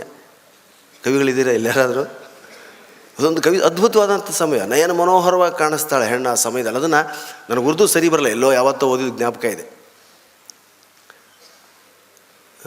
ಹೀನಾಯ ದಸ್ತನೇ ಸಿಯಾ ಬಾದಲ್ಸೆ ಮೋತಿ ಬರಸ. ಹೀನಾಯ ದಸ್ತನೇ ಸಿಯಾ ಬಾದಲ್ಸೆ ಮೋತಿ ಬರಸ. ಜಬ್ ಹುಯೆ ಅಗರ ದೋತು ಕುಡಿಯುತ್ತೋ ಉಹಿಸೆ ಸೂರಜ್ ನಿಕ್ಲಾಯ ಅಂತ. ನಾನು ಎಂಟು ಒಂಬತ್ತನೇ ಕ್ಲಾಸಲ್ಲಿ ಇದ್ದಾಗ ಓದೋದು ಇವತ್ತೇ ಜ್ಞಾಪಕ ಮಾಡ್ಕೊಳ್ತೀನಿ. ಏನು ಅದು ಅಂದರೆ ಸಿಯಾ ಬಾದಲ್ ಸೆ ಮೋತಿ ಬರ್ಸ. ಬಾದಲ್ ಅಂದರೆ ಮೋಡ, ಇಷ್ಟೆಲ್ಲ ಅಲ್ಲೆಲ್ಲ ಅರ್ಥ ಮಾಡ್ಕೊಂಡಿದ್ದೀನಿ. ಕಪ್ಪನೆ ಮೋಡಗಳಿಂದ ಮೋತಿ ಬರ್ಸ, ನೀರಿನ ಹನಿಗಳು ಬೀಳ್ತದೆ ಅದನ್ನು ಹೆಣ್ಣಿಗೆ ಹೋಲಿಸ್ತೇನೆ. ಸಿ ಹೀನಾಯದಸ್ತಿನೇ ಸಿಯಾ ಬಾದಲ್ಸೆ ಅಂದರೆ ಹೆಣ್ಣು ಎರ್ಕೊಂಡಾಗ ಅವಳು ಇಡೀ ಕೂದಲುಗಳನ್ನು ಹಿಂಗೆ ಮುಂದೆ ಹಾಕತ್ತಾಳೆ ಮುಖ ಕಾಣ್ತಿರಲ್ಲ ಅವಾಗ. ಮುಂದೆ ಹಾಕ್ಕೊಂಡು ಅದು ಹೀಗೆ ಹೌದಾ? ನನಗೆ ಅಭ್ಯಾಸ ಎಲ್ಲ ನಿಮ್ದು ಹೇಳ್ತಾ ಇದ್ದೀನಿ ನಾನು. ಹ್ಞೂ ಹೀಗೆ ಒರೆಸ್ತಾಳೆ. ಒರೆಸ್ಕೊಂಡಾದ್ಮೇಲೆ ಅದನ್ನ ಈಗ ಅಂದ್ಕತ್ತಾಳೆ ಆಗ ಬೈತಲೆ ಬಿಟ್ಟು ಎರಡು ಭಾಗವಾಗಿ ತಲೆ ಸೀಳುತ್ತೆ. ಹೀನಾಯ ದಸ್ತಿನಿ ಸಿಯಾ ಬಾದಲ್ಸೆ ಮೋತಿ ಬರ್ಸ. ಮೋತಿ ಬರ್ಸನೆ ಮುತ್ತು. ಆ ಹೆರಳನ್ನು ಹಿಂಡ್ತಾಳೆ ಅವಳು. ಆಗ ಹನಿ ಹನಿಗಳು ಬೀಳ್ತವೆ ಆ ಜಡೆಯಿಂದ. ಅದು ಮುತ್ತಿನ ಹನಿಗಳಂತೆ ಕಾಣುತ್ತದೆ ಕವಿಗೆ. ಪ್ರೇಮಿಗಳ ವಿಷಯದಲ್ಲಿ ಇದು. ಹೆಂಡತಿ ಆದಮೇಲೆ ಅದೇ ಪ್ರವಾಹ ಬಿದ್ದಂಗೆ ಆಗ್ತಿರ್ತದೆ ಮೋತಿ ಬರ್ಸ. ಹನಿ ಹನಿ ಹನಿ ಏನ, ಮುತ್ತು ಉದುರ್ತಾ ಇದೆ. ಜಬ್ ಹುಯೇ ಅಗರ ದೋತು ಕಡೆತು. ಹೀಗೆ ಮೇಲಕ್ಕೆ ಕೂದಲು ಎಸ್ಕೊಂಡಾಗ ಬೈತಲೆಯನ್ನು ಬಿಟ್ಟು ತಲೆ ಎರಡು ಭಾಗ ಆಗ್ತದೆ. ಜಬ್ ಹುಯೇ ದೋತು ಕಡೆತು ಮುಖ ಮೇಲತ್ತಾಳೆ. ವಹಿಸೆ ಸೂರಜ್ ನಿಕ್ಲಾಯ ಹೌದಾ? ಎಂಥ ಅದ್ಭುತ ವರ್ಣನೆ ಇದು. ಒಂದು ಹೆಣ್ಣು ತಲೆಗೆ ಎರಕೊಂಡು ಈಗ ಹೆಣ್ಮಕ್ಳು ಎರಕೊಳ್ಳೋಷ್ಟು ಕೂದಲು ಇರಲ್ಲ ಈಗ. ಎಲ್ಲ ಅಯ್ಯೋ ಪುರ್ಸತ್ತಾಗಲ್ಲ ಅಂತ ಎಲ್ಲ ಬಾಬು ಶಾರ್ಟ್ಗಳು ಮಾಡ್ಕೊಂಡು. ಈಗ ಯಾರು ಆ ಥರ ಮುಂದೆಂತೂ ಹಾಕ್ಕೊಂಡು ಯಾವತ್ತೂ ನಿಂತದ್ದು ನಾನು ನೋಡಿಲ್ಲ. ಎಲ್ಲೂ ಅವಾಗೆಲ್ಲ ಹಳೆ ಕಾಲ ಮಾಳಿಗೆ ಮೇಲೆ ಕೂದಲು ಒಣಗಿಸೋದಕ್ಕೆ ಮಾಳೆ ಮೇಲೆ ಮಾಳಿಗೆ ಮೇಲೆ ಹೋಗ್ತಿದ್ರು. ಯಾವ, ಯಾವಾಗ ಒಣಗಿಸೋ ಅವೆಲ್ಲ ಡೈ ಡರ್ ಅಂತ ಮಾಡ್ಕೊಂಡು ಮುಗಿಸ್ಬಿಡ್ತಾರೆ. ಎಲ್ಲವೂ ಕವಿ ಸಮಯ ಆಗಿತ್ತಾಗ. ಈಗ ಯಾವುದಕ್ಕೂ ಸಮಯ ಇಲ್ಲ. ಸಮಯವೇ ಇಲ್ಲ ಕವಿಗೆ ಈಗ. ಅದು ಕವಿ ಸಮಯ ಸಮಯವೇ ಇಲ್ಲ ಕವಿಗೆ. ಇಂತಿಂಥ ವರ್ಣಗಳನ್ನು ನಾವು ಓದಿದಾಗ ಏನಪ್ಪ, ಏನೂ ಕಾಣ್ತಾ ಇಲ್ಲ, ನಾವು ಎಲ್ಲಿ ಹೋದರೂ ಬಡಬಡ. ಅದರಲ್ಲೂ ಬೆಂಗಳೂರಿನಂಥ ಸಿಟಿಗಳಲ್ಲಿ ಸಿಟಿ ಬಸ್ ಏರಿದ ತಕ್ಷಣ, ಮೆಟ್ರೋ ರೈಲ್ ಏರಿದ ತಕ್ಷಣ ಹೆಣ್ಮಕ್ಳು ಮಾಡೋ ಕೆಲಸ ನೋಡಿ ಕನಿಕರ ಆಯ್ತು ನನಗೆ. ಏನು? ತರಕಾರಿ ಹೆಚ್ಚಿಗತ್ತಾರೆ ಟ್ರೈನಲ್ಲೇ ಬಸ್ಸುಗಳಲ್ಲಿ ತರಕಾರಿ. ಸಣ್ಣದು ಇಳಿಗೆ ಅಲ್ಲಲ್ಲೇ ಯಾಕಂದ್ರೆ ಮನೆಗೆ ಹೋದ ತಕ್ಷಣ ಸಾಂಬಾರು, ಅಡುಗೆನೋ ಪಲಾವ ಮಾಡಬೇಕು. ಬಸ್ಸಲ್ಲಿ ಹೆಚ್ಚು ಅದಕ್ಕೆ ಭೈರಪ್ಪನವ್ರ ಗ್ರಾಮೀಣ ಪ್ರದೇಶದ ಕಾದಂಬರಿಗಳನ್ನ ಓದಿದಾಗ ಅವ್ರ ಜೀವನ ಆ ಗ್ರಹಭಂಗ ಇರ್ಬೋದು, ವಂಶರಕ್ಷರು ಕ್ಯಾತ್ಯಾಯಿನಿ ಅವ್ರು ಅಡುಗೆ ಮಾಡ್ತಿದ್ದಾನೆ ಅವ್ರ ಮನೆಗೆ ಬರೋದು, ಕಾಲು ತೊಳ್ಕೊಳ್ಳೋ ಶಬ್ದ. ಯಾಕೆ ಕಣ್ಣಿಗೆ ಕಟ್ಟದೆ? ದಯವಿಟ್ಟು ನಿಮ್ಮ ಮಕ್ಕಳಿಗೆ ನೀವು ಮಾಡಬೇಕಾಗಿರ್ತಕ್ಕಂಥ ದೊಡ್ಡ ಉಪಕಾರ. ಕೂಡಿಡಬೇಕಂತ ದೊಡ್ಡ ಸಂಪತ್ತು ಅಂದರೆ ಅವರಿಗೆ ಓದು ಹವ್ಯಾಸವನ್ನು ಹಚ್ಚಿ. ನಿಮ್ಮಲ್ಲಿ ಕೈ ಮುಗಿದು ಕೇಳ್ಕೊಳ್ತೀರ ಓದು ಹವ್ಯಾಸ ಹಚ್ಚಿ ಮಕ್ಕಳಿಗೆ. ಬುಕ್ಸ್ ಕೊಡಿ, ಓದಪ್ಪ. ನೀವು ಓದಿದ್ರೆ ನೀವು ಗೈಡ್ ಮಾಡೋದೇ ಬೇಡ. ನಮ್ಮ ತಂದೆ ನಮ್ಮ ಕೊರಗಿನಲ್ಲೇ ಸತ್ತರಾಗಲಿ, ಇವತ್ತು ಅವ್ರು ಇದ್ದಿದ್ರೆ ಸಂತೋಷ ಪಡೋರು. ಸಾಹಿತ್ಯ ನಮ್ಮನ್ನು ಈ ಸ್ಥಿತಿಗೆ ತಂದದ್ದು. ಇವತ್ತು ನಾವು ಯಾವ ಶ, ನಾನು ಬಿ ಕಾಮ್ ಸಂಬಂಧ ಇಲ್ಲ, ನಾನು ಓದ್ಗು. ನಮ್ಮ ಮಹಾಮನಿಯವರು ಒಂದು ಫೇಮಸ್ ಜೋಕ್ ಹೇಳ್ತಿರ್ತಾರೆ ಯಾವಾಗಲೂ ಶಾಲೆಗೆ ಯಾವಾಗಲೂ ನಾನು ಮೊದಲು ಹೋಗ್ತಿದ್ದೆ. ಶಾಲೆಗೆ ನಾನು ಯಾವಾಗಲೂ ಫಸ್ಟ್ ಹೋಗ್ತಿದ್ದೆ. ಎಲ್ಲ ಚಪ್ಪಾಳೆ. ಉಳಿದವರೆಲ್ಲ ಆಮೇಲೆ ಬರ್ತಿದ್ರು. ಅಷ್ಟೇ. ಹಾಂ? ನಾನು ಎಕ್ಸಾಮ್ ಕೊಟ್ಟು ಬಂದೆ, ನಮ್ಮಪ್ಪ ಅಂದ ಶಬಾಷ್ ಪ್ರಾಣಿ ಅಂದರೆ ಪ್ರಾಣೇಶ್, ಪ್ರಾಣಿ ಅಂತಾರೆ, ಪ್ರೀತಿ ಹೆಸರು. ಶಬಾಷ್ ಪ್ರಾಣಿ. ಏನು? ಎಕ್ಸಾಮ್ ಹೇಗಿತ್ತು ಅಂದ ನಮ್ಮಪ್ಪ ಭಾಳ ಚೆನ್ನಾಗಿತ್ತಪ್ಪ. ಹೌದಾ? ಅವ ಏನಪ್ಪ, ನಿನ್ನ ಬಾಯಿಂದ ಭಾಳ ಚೆನ್ನಾಗಿತ್ತು. ಎಷ್ಟು ಚೆನ್ನಾಗಿತ್ತಪ್ಪ ಅಂದರೆ ಇನ್ನೊಂದು ಸಾರಿ ಬರಿಬೇಕನ್ಸಿದೆ. ನೋಡಿ, ಇಂಥ ದಡ್ಡ ಬಡ್ಡಿ ಮಕ್ಕಳು ಶಾಲೆ ಓದು ತಲೆಗೇ ಹೋಗಲಿ. ಕಮರ್ಷಿಯಲ್ಲ ಸ್ಟ್ಯಾಟಿಸ್ಟಿಕ್ಸ್ ಎಕ್ಸಾಮ್ಗಳಿದ್ದಾಗ ಆ ನೋ ನಮ್ಮ ಟೆಕ್ಸ್ಟ್ ಬುಕ್ಗಳಲ್ಲಿ ಭೈರಪ್ಪ ಬೀಚಿ ಕಾದಂಬರಿ ಇಟ್ಕೊಂಡು ಓದ್ದವ್ರು ನಾವೆಲ್ಲ. ಅದೇ ನಮ್ಗೆ ಏನಾಗುತ್ತೋ ನಮ್ಮ ಭವಿಷ್ಯ ಅಂತ ಗೊತ್ತಿರಲಿಲ್ಲ, ಆದರೆ ಅದಕ್ಕೂ ಒಂದು ಭವಿಷ್ಯ ಇದೆ ಅನ್ನೋದಕ್ಕೆ ನಾನೇ ಉದಾಹರಣೆ ಸ್ನೇಹಿತರೆ. ಬೆಳೆಸ್ಕೊಳ್ಬೇಕಾದ್ರಷ್ಟೇ ಇವತ್ತು ಹಾಸ್ಯ ಹೇಳಬೇಕು, ಹೊಸದನ್ನು ಹೇಳಬೇಕು ಅಂದರೆ ಭಾಳ ಕಷ್ಟ.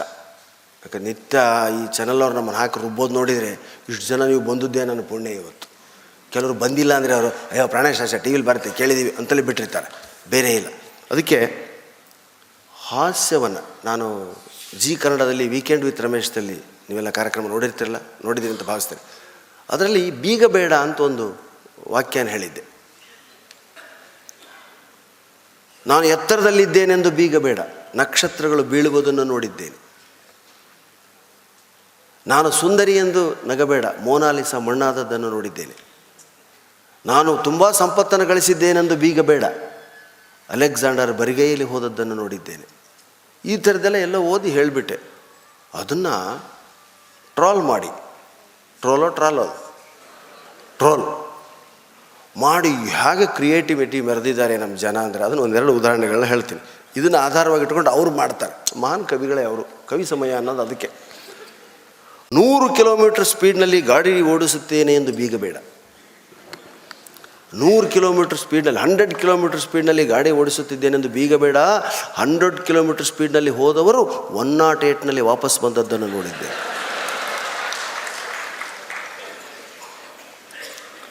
ಹೊಸ ಕಾರ್ ತೆಗೆದುಕೊಂಡೆ ಎಂದು ಬೀಗ ಬೇಡ ಹೊಸ ಕಾರ್ ತೆಗೆದುಕೊಂಡೆ ಎಂದು ಬೇಡಬೇಡ.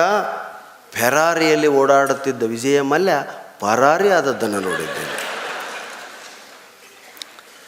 ದೊಡ್ಡ ಶತ್ರುತ್ವ ಪಾಲಿಸುತ್ತೇನೆ. ಇನ್ನು ನಾನು ಅವರ ಮುಖ ನೋಡುವುದಿಲ್ಲ.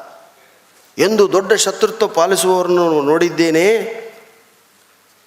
ದೊಡ್ಡ ದೊಡ್ಡ ಶತ್ರುತ್ವ ಪಾಲಿಸುತ್ತೇನೆ ಎಂದು ಬೀಗ ಬೇಡ ಅವರ ಅಪ್ಪನಾಣೆ ಅವರು ಸಿ ಎಂ ಆಗಲ್ಲ ಅಂದವರ ಜೊತೆಯೇ ಸರ್ಕಾರ ರಚಿಸಿದ್ದನ್ನು ನೋಡಿದ್ದೆ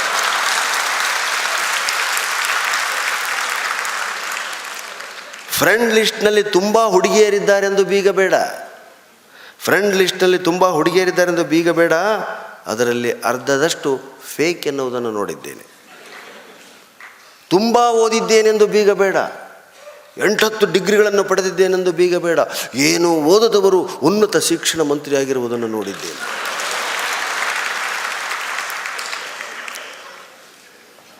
ಇದನ್ನೆಲ್ಲ ನೋಡಿಬಿಟ್ವಿ. ಇದನ್ನೆಲ್ಲ ನೋಡಿದ ಮೇಲೆ ನಮ್ಮ ಕಡೆಯವ್ರು ಏನು ಪಾಪ ಮಾಡ್ಯಾರ ಉತ್ತರ ಕರ್ನಾಟಕದವರು? ಅವರು ಶುರು ಮಾಡಿದ್ರು. ನಮ್ಮ ಕಡೆ ಸಿಗುವಂಥದ್ದೇನು? ಬಯಲು ಶೌಚಾಲಯ. ಅದ್ರ ಬಗ್ಗೆನೇ ಎಷ್ಟು ಜನ ಮಾಡಿದ್ದಾರೆ ನಂತರ ಅಂದರೆ, ಮನೆಯಲ್ಲಿ ಕಮೋಡಿದೆ ಎಂದು ಬೀಗ ಬೇಡ. ಮನೆಯಲ್ಲಿ ವೆಸ್ಟರ್ನ್ ಕಮೋಡ್ ಇದೆ ಎಂದು ಬೇಗ ಬೇಡ, ನೀನು ತಂಬಿಗೆ ಹಿಡಿದು ಹೊಲಕ್ಕೆ ಹೋಗುವುದನ್ನು ನೋಡಿದ್ದೇನೆ.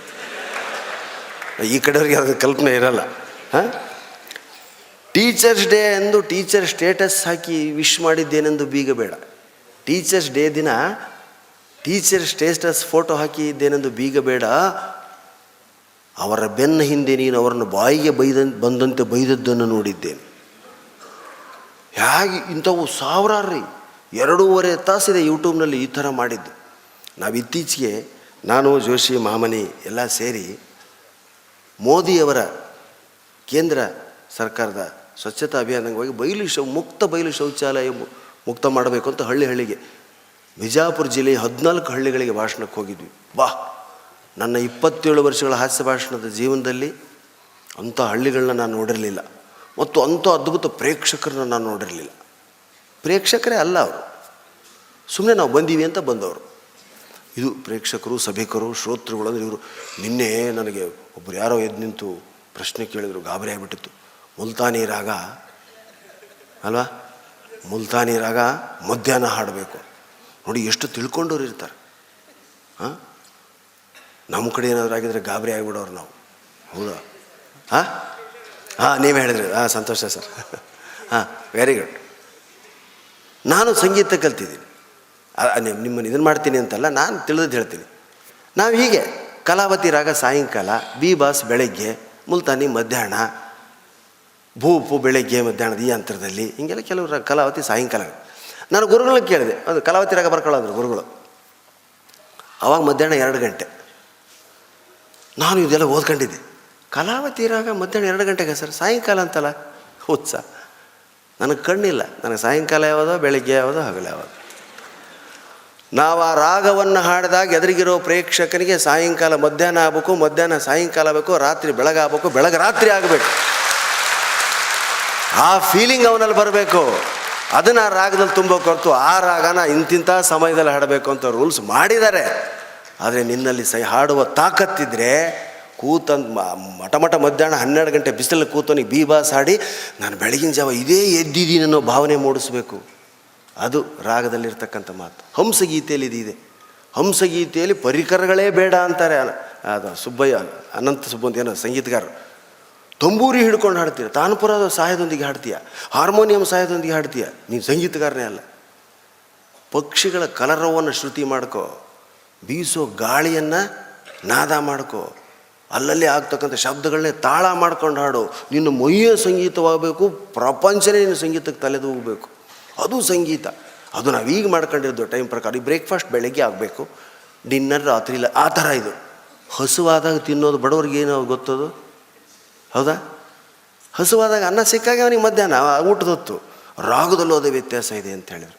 ಅಂದರೆ ತಪ್ಪು ಅಂತ ಹೇಳ್ತಾ ಇಲ್ಲ ನಾನು. ಎರಡು, ಯಾವುದನ್ನೇ ತಗೊಳ್ಳಿ ಎರಡು ವಿಚಾರ ಇರ್ತದೆ ಅದನ್ನು ಸರ್ವತೋಮುಖವಾಗಿ ನೋಡಬೇಕು, ಎಲ್ಲ ಮುಖಗಳಿಂದ ನೋಡಬೇಕು ಅನ್ನೋದೇ ಉದ್ದೇಶ. ಇದನ್ನು ಕಾವ್ಯ ಸಾಹಿತ್ಯ ಕಲಿಸ್ತದೆ ಸ್ನೇಹಿತರೆ. ಅಲ್ಪ ಸ್ವಲ್ಪ ಸಂಗೀತ ಕಲ್ತಿದ್ದಕ್ಕೆ ನಾನು ಹೇಳಿದೆ, ದಯವಿಟ್ಟು ಕ್ಷಮೆ ಇರಲಿ, ತಪ್ಪು ತಿಳ್ಕೊಬೇಡಿ. ಇದು ನನ್ನ ಅನುಭವ. ನಾನು ಎಲ್ಲ, ನಾನು ಮಂದ್ರದಲ್ಲಿ ಆ ಹೀರೋನ್ ಥರ, ಆ ಥರ ಅಲ್ಲ ಮತ್ತೆ. ಎಲ್ಲ ಫೀಲ್ಡಲ್ಲೂ ಅಡ್ಡಾಡ್ದವ್ ನಾನು.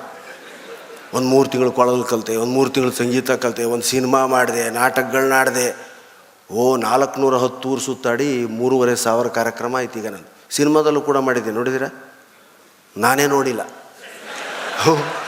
ಇಷ್ಟು ನಾಚಿಕೆ ಆಗತ್ತೆ ನನಗೆ ಆ ಸಿನಿಮಾ ನೋಡಿದೆ ಅಂದರೆ. ಥೂ ನನ್ನ ಜನ್ಮಕ್ಕೆ ಇಷ್ಟು ಅಂತ ನಾನು ಬೈಕ್ ಕಳೆದ ಸಿನಿಮಾ ನೋಡಿದಾಗ ಮಾತ್ರ. ಅಲ್ಲ, ಏನು ಮಾಡ್ತಾರೆ? ಸ್ವಲ್ಪ ಹೆಸರು ಗಳಿಸುತ್ತೆ ಬನ್ನಿ ಸರ್ ನಮ್ಮ ಜೊತೆ ಸಿನಿಮಾ ಮಾಡಿ. ಬೆಂಗಳೂರು ವಾತಾವರಣ ನನಗೆ ಅವು ಯಾವನಾದರೂ ಎದರಲ್ಲಾದರೂ ಫೇಮಸ್ ಆದ ಅಂದರೆ ಅದರಲ್ಲೇ ಹಾಕಿ ಅವ್ನು ಆರು ತಿಂಗಳು ರುಬ್ಬಿ ಕಡೆಗೆ ಅವ್ನು ಮನೆ ಮೂಲೆ ಹಿಡಿಸೋವರೆಗೂ ಬಿಡಲ್ಲ ಅವರು. ಮಾಡಿದ್ದಾರೆ ಮಾಡಿದ್ದಾರೆ, ಮಾಡಿ, ಮಾಡಿದ್ರು. ನಾನು, ಮಹಾಮನಿ ಇಬ್ಬರು ಆ ಸಿನಿಮಾ ಶೂಟಿಂಗ್ ಹೋಗ್ತಿದ್ವಿ. ಮಹಾಮನಿ ನನಗಿಂತ ಸ್ಮಾರ್ಟ್ ಇದ್ದಾರೆ. ಅವರು ಜೂನಿಯರ್ ಅನಿಲ್ ಕಪೂರ್ ಅಂತ ಕರಿತೀವಿ. ಒಂದೊಂದು ಸಾರಿ ಅವರೇ ಕರ್ಕತ್ತಾರೆ, ಆ ಮಾತು ಬೇರೆ. ನನ್ನಂಥವನಿಗೆ ಪಾತ್ರ ಸಿಕ್ತು. ಮಾಮನಿಗೆ ಯಾವ ರೋಲ್ ಇಲ್ಲ. ಇವನಲ್ಲಿ ರಮ್ಯಾ, ಸುದೀಪು ಮಂಡ್ಯ ರಮೇಶು ಅನುಪ್ರಭಾಕರು, ಇವರೆಲ್ಲ ನೋಡಿ ಏನು ಸರ್, ನನಗೆ ಅವಕಾಶ ಇಲ್ವೋ? ಅಂದ ಪಾಪ. ನನ್ನ ಫಾಲೋವರ್ ಅಲ್ಲ ಪ್ರೊಡ್ಯೂಸರ್ ನಮ್ಮ ಹುಬ್ಬಳ್ಳಿಯವರೇ ಸರ್, ನೋಡಿ ಸರ್, ಅನಿಲ್ ಕಪೂರ್ ಥರ ಇದ್ದಾರೆ ಒಂದು ರೋಲ್ ಕೊಡಿ ಸರ್. ಹಾಂ, ಚೆನ್ನಾಗಿದೆ ಚೆನ್ನಾಗಿದೆ ವೆರಿ ಗುಡ್ ಒಂದು ಎಂಬತ್ತು ಸಾವಿರ ಬೆಲೆ ಬಾಳೋ ರೇಮಂಡ್ ಸೂಟ್ ಬಂತು ಅವನಿಗೆ. ಹೊಟ್ಟೆ ಉರಿದೋಯ್ತು ನನಗೆ. ಹತ್ತೊಂಬತ್ತು ದಿವಸ ಕಾಲ್ ಶೀಟ್ ಕೊಟ್ಟವನು ನಾನು. ನಾನು ಬರೀ ಒಂದು ಪ್ಯಾಂಟು, ಒಂದು ಶರ್ಟು. ಸಿನಿಮಾ ಮಾತ್ರ ಮಾಡಬೇಡಿ. ಯಾರಿಗಾದರೂ ಕನಸುಗಳಿದ್ದರೆ ಸಿನಿಮಾ ಅದರಲ್ಲೇ ಹುಟ್ಟಿದ್ರಿ, ಆ ಮಂತಂದಲ್ಲೇ ಹುಟ್ಟಿದ್ರಿ, ಅವ್ರ ಮಕ್ಕಳು ಮೊಮ್ಮಕ್ಕಳಾಗಿದ್ದರೆ ಅನಿವಾರ್ಯ ಅದೇ ಫೀಲ್ಡ್ ಮಾಡಿ. ಹಿಟ್ಟಿನ ಗಿರಣಿ ಹಾಕಿದವನು ಅವರ ಮಗನ ಹಿಟ್ಟಿನ ಗಿರಣಿನೇ ಮಾಡ್ಕೊಂಡು ಹೋಗ್ತಾನೆ, ವಯಸ್ಸಾದವ್ರ ಮಗ. ಹಂಗೆ ಇದ್ದರೆ ಮಾಡಿ. ಆದರೆ ಬೇರೆ ಎಲ್ಲ ಗೊತ್ತಿರೋರು ಸಿನಿಮಾ ಮಾಡಬಾರ್ದು. ಮಾಮ ಮಾಮ ಏನು ಬೇಜಾರು ರೀ ಭಾವ ಮುಖದಲ್ಲಿ ಭಾವನೆ ಬಂದರೆ ಕೈಗಳು ಕೆಲಸ ಮಾಡಲ್ಲ. ದೇಹ ಅನುಸರಿಸಿದರೆ ಭಾವನೆಗಳಿಲ್ಲ. ನನ್ನ ಮುಖದಲ್ಲಿ ಜೀವಂತಿಕೆನೇ ಇಲ್ಲ ಕಣ್ಣಲ್ಲಿ. ಆ ಸಿನಿಮಾ ನೋಡಿ ಮುಸ್ಸಂಜೆ ಮಾತು. ಏನೂ ಇಲ್ಲ ಸರ್, ನೋಡಿ ಗಂಟೆಗಟ್ಟಲೆ ಮಾತಾಡ್ತೀನಿ, ನಿಂತು. ಮೂರುವರೆ ಸಾವಿರ ಕಾರ್ಯಕ್ರಮ ಆಯಿತು. ಬಂತು ಬಂತು, ಹೊಸ್ಲ ದಾಟಿ ಒಳಗೆ ಬಂತು. ಏನು ದೊಡ್ಡ ವಾಕ್ಯ ರೀ ಇದು? ಇದನ್ನು ಮೂರುವರೆ ದಿವಸ ಹೇಳಿಸಿದ್ದಾರೆ. ಮೂರುವರೆ ದಿವಸ. ಬಂತು ಬಂತು, ಹೊಸ್ಲ ದಾಟಿ ಒಳಗೆ ಬಂತು. ಅಯ್ಯೋ chin down sir chin down ಬಂತು ಬಂತು. ಅಯ್ಯೋ head up sir hand up sir ಕೈ ಇಡಿ, ಕೆಳಗಡಿ, ಇವು ಮೂರೂ ಸಮತೋಲದಲ್ಲಿ ಬಂದಾಗ ಹುಡುಗಿನೇ ಇಲ್ಲ ಅಲ್ಲಿ. ಇಷ್ಟೆಲ್ಲ ಆಯಿತು. ಸರ್ ನಿಮಗೆ ಹುಡುಗಿ ಬರೋ ಉತ್ಸಾಹ ಇರಬೇಕು, ಕಣ್ಣಲ್ಲಿ. ಬಂತು ಬಂತು, ಹೊಸ್ಲಾದಾಟಿ ಒಳಗೆ ಬಂತು ಅಂದಾಗ ನಿಮ್ಮ ಮುಖದಲ್ಲಿ ರೊಮ್ಯಾಂಟಿಕ್ ಫೀಲಿಂಗ್ ಇರಬೇಕು ಸರ್. ಹೇಗೆ ಬರೋಕ್ಕೆ ಸಾಧ್ಯ? ಹುಡುಗಿ ಅಲ್ಲಿ ಇಲ್ಲವೇ ಇಲ್ಲ. ಅವಳು ಯಾವತ್ತೂ ಫ್ರೀ ಇದ್ದಾಗ ಅಲ್ಲಿ ಬರ್ತಾಳ್ರಿ. ಅವಳು ಶಾಟೇ ಬೇರೆ. ಅವಳು ಇಲ್ದೇನೇನೆ ಆ ಸ್ಮಶಾನನೋ, ಗೋಡೆನೋ ನೋಡ್ತಾ ಹುಡುಗಿ ಬಂತು ಬಂತು ಅನ್ನೋದು ಹೇಗೆ ಸಾಧ್ಯ ಇದು? ಓ ಎಲ್ಲರೂ ಒಂದೇ ಸಾರಿ ಬರೋಕ್ಕಾಗಲ್ಲ ಸರ್. ಅದು ಸಿನಿಮಾ ಶೂಟಿಂಗ್ ಅವ್ರವ್ರು ಬಂದಾಗ ಅವ್ರು ಮುಗಿಸ್ಕೊಂಡು ಕಳಿಸ್ತೀವಿ. ಕೈ ಬಿಟ್ಬಿಟ್ರೆ ನಾನು. ಹಾಂ? ಮಾಮನಿಯವ್ರು ಇದನ್ನೆಲ್ಲ ನೋಡಿದ್ರು ನಾನು ಮಾಡ್ತೀನಿ ಅಂತ. ಎಂಬತ್ತು ಸಾವಿರ ಸೂಟ್ ಬಂತವ್ರಿಗೆ ಹಾಕಿದ್ರು, ಏನು ಖುಷಿ ಮಾಮನಿಗೆ. ಮಾ, ಎಂಬತ್ತು ಸಾವಿರ ಸೂಟು. ಕನ್ನಡಿ ನೋಡ್ಕೊಂಡಿದ್ದೆ ನೋಡ್ಕೊಂಡಿದ್ದೆ, ಟೀ ಕುಡಿದಿದ್ದೆ ಕುಡಿದಿದ್ದೆ. ಊಟ ಮಾಡಿದ್ದೆ ಬಂತು. ಪ್ಯಾಕಪ್ ಆಗೋ ಟೈಮ್ ಬಂತು, ಒಂದು ಶಾಟ್ ಇಲ್ಲ. ಏನು ಸರ್? ಇಲ್ಲ, ಇವತ್ತು ರಮ್ಯ ಅವ್ರ ಡೇಟ್ ಇತ್ತು ನಿಮ್ಮ ನಾಳೆ. ಮತ್ತೆ ಸೂಟ್ ಬಿಚ್ಚಿ ಕೊಟ್ಟು, ಮರುದಿವಸ ಮತ್ತೆ. ಮತ್ತೆ ಸೂಟ್ ಹಾಕಿದ, ಮತ್ತೆ ಬಾಚ್ಕೊಂಡ ತಿಂಡಿ ತಿಂದ, ಊಟ ಮಾಡಿದ. ಅವತ್ತು ಒಂದು ಶಾಟ್ ಇಲ್ಲ. ಏನು ಸರ್? ನಾಡದ್ದು ನಿಮ್ಮದು ಸುದೀಪ್ ಅವ್ರ ಶಾಟ್ ಇದೆ ಇವತ್ತು.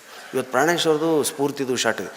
ಒಂದು ವಾರ ಸರ್ ಹಿಂಗೆ ಸೂಟ್ ಹಾಕ್ಕೊಳ್ಳೋದು ಸಾಯಂಕಾಲದವರೆಗೂ ತಿರುಗಾಡೋದು, ಮನೆಗೆ ಹೋಗೋ ಅಳೋದೊಂದು ಬಾಕಿ ಅವರು. ತಲೆ ಕೆಟ್ಟೋಯ್ತು ನಮ್ಗೆ ಹೋಗಿ ಪ್ರೊಡ್ಯೂಸರ್ ಮುಂದೆ ನಿಂತ್ಕೊಂಡು ಏನೇ ಏನು ರೀ ಒಂದು ವಾರ ಆಯಿತು ಉತ್ತರ ಕನ್ನಡ ಕಲಾವಿದರು ಅಂದ್ರೆ ಅಷ್ಟು ಚೀಪ್ ಅನ್ಕೊಂಡಿದ್ದೀರಿ ನೀವು?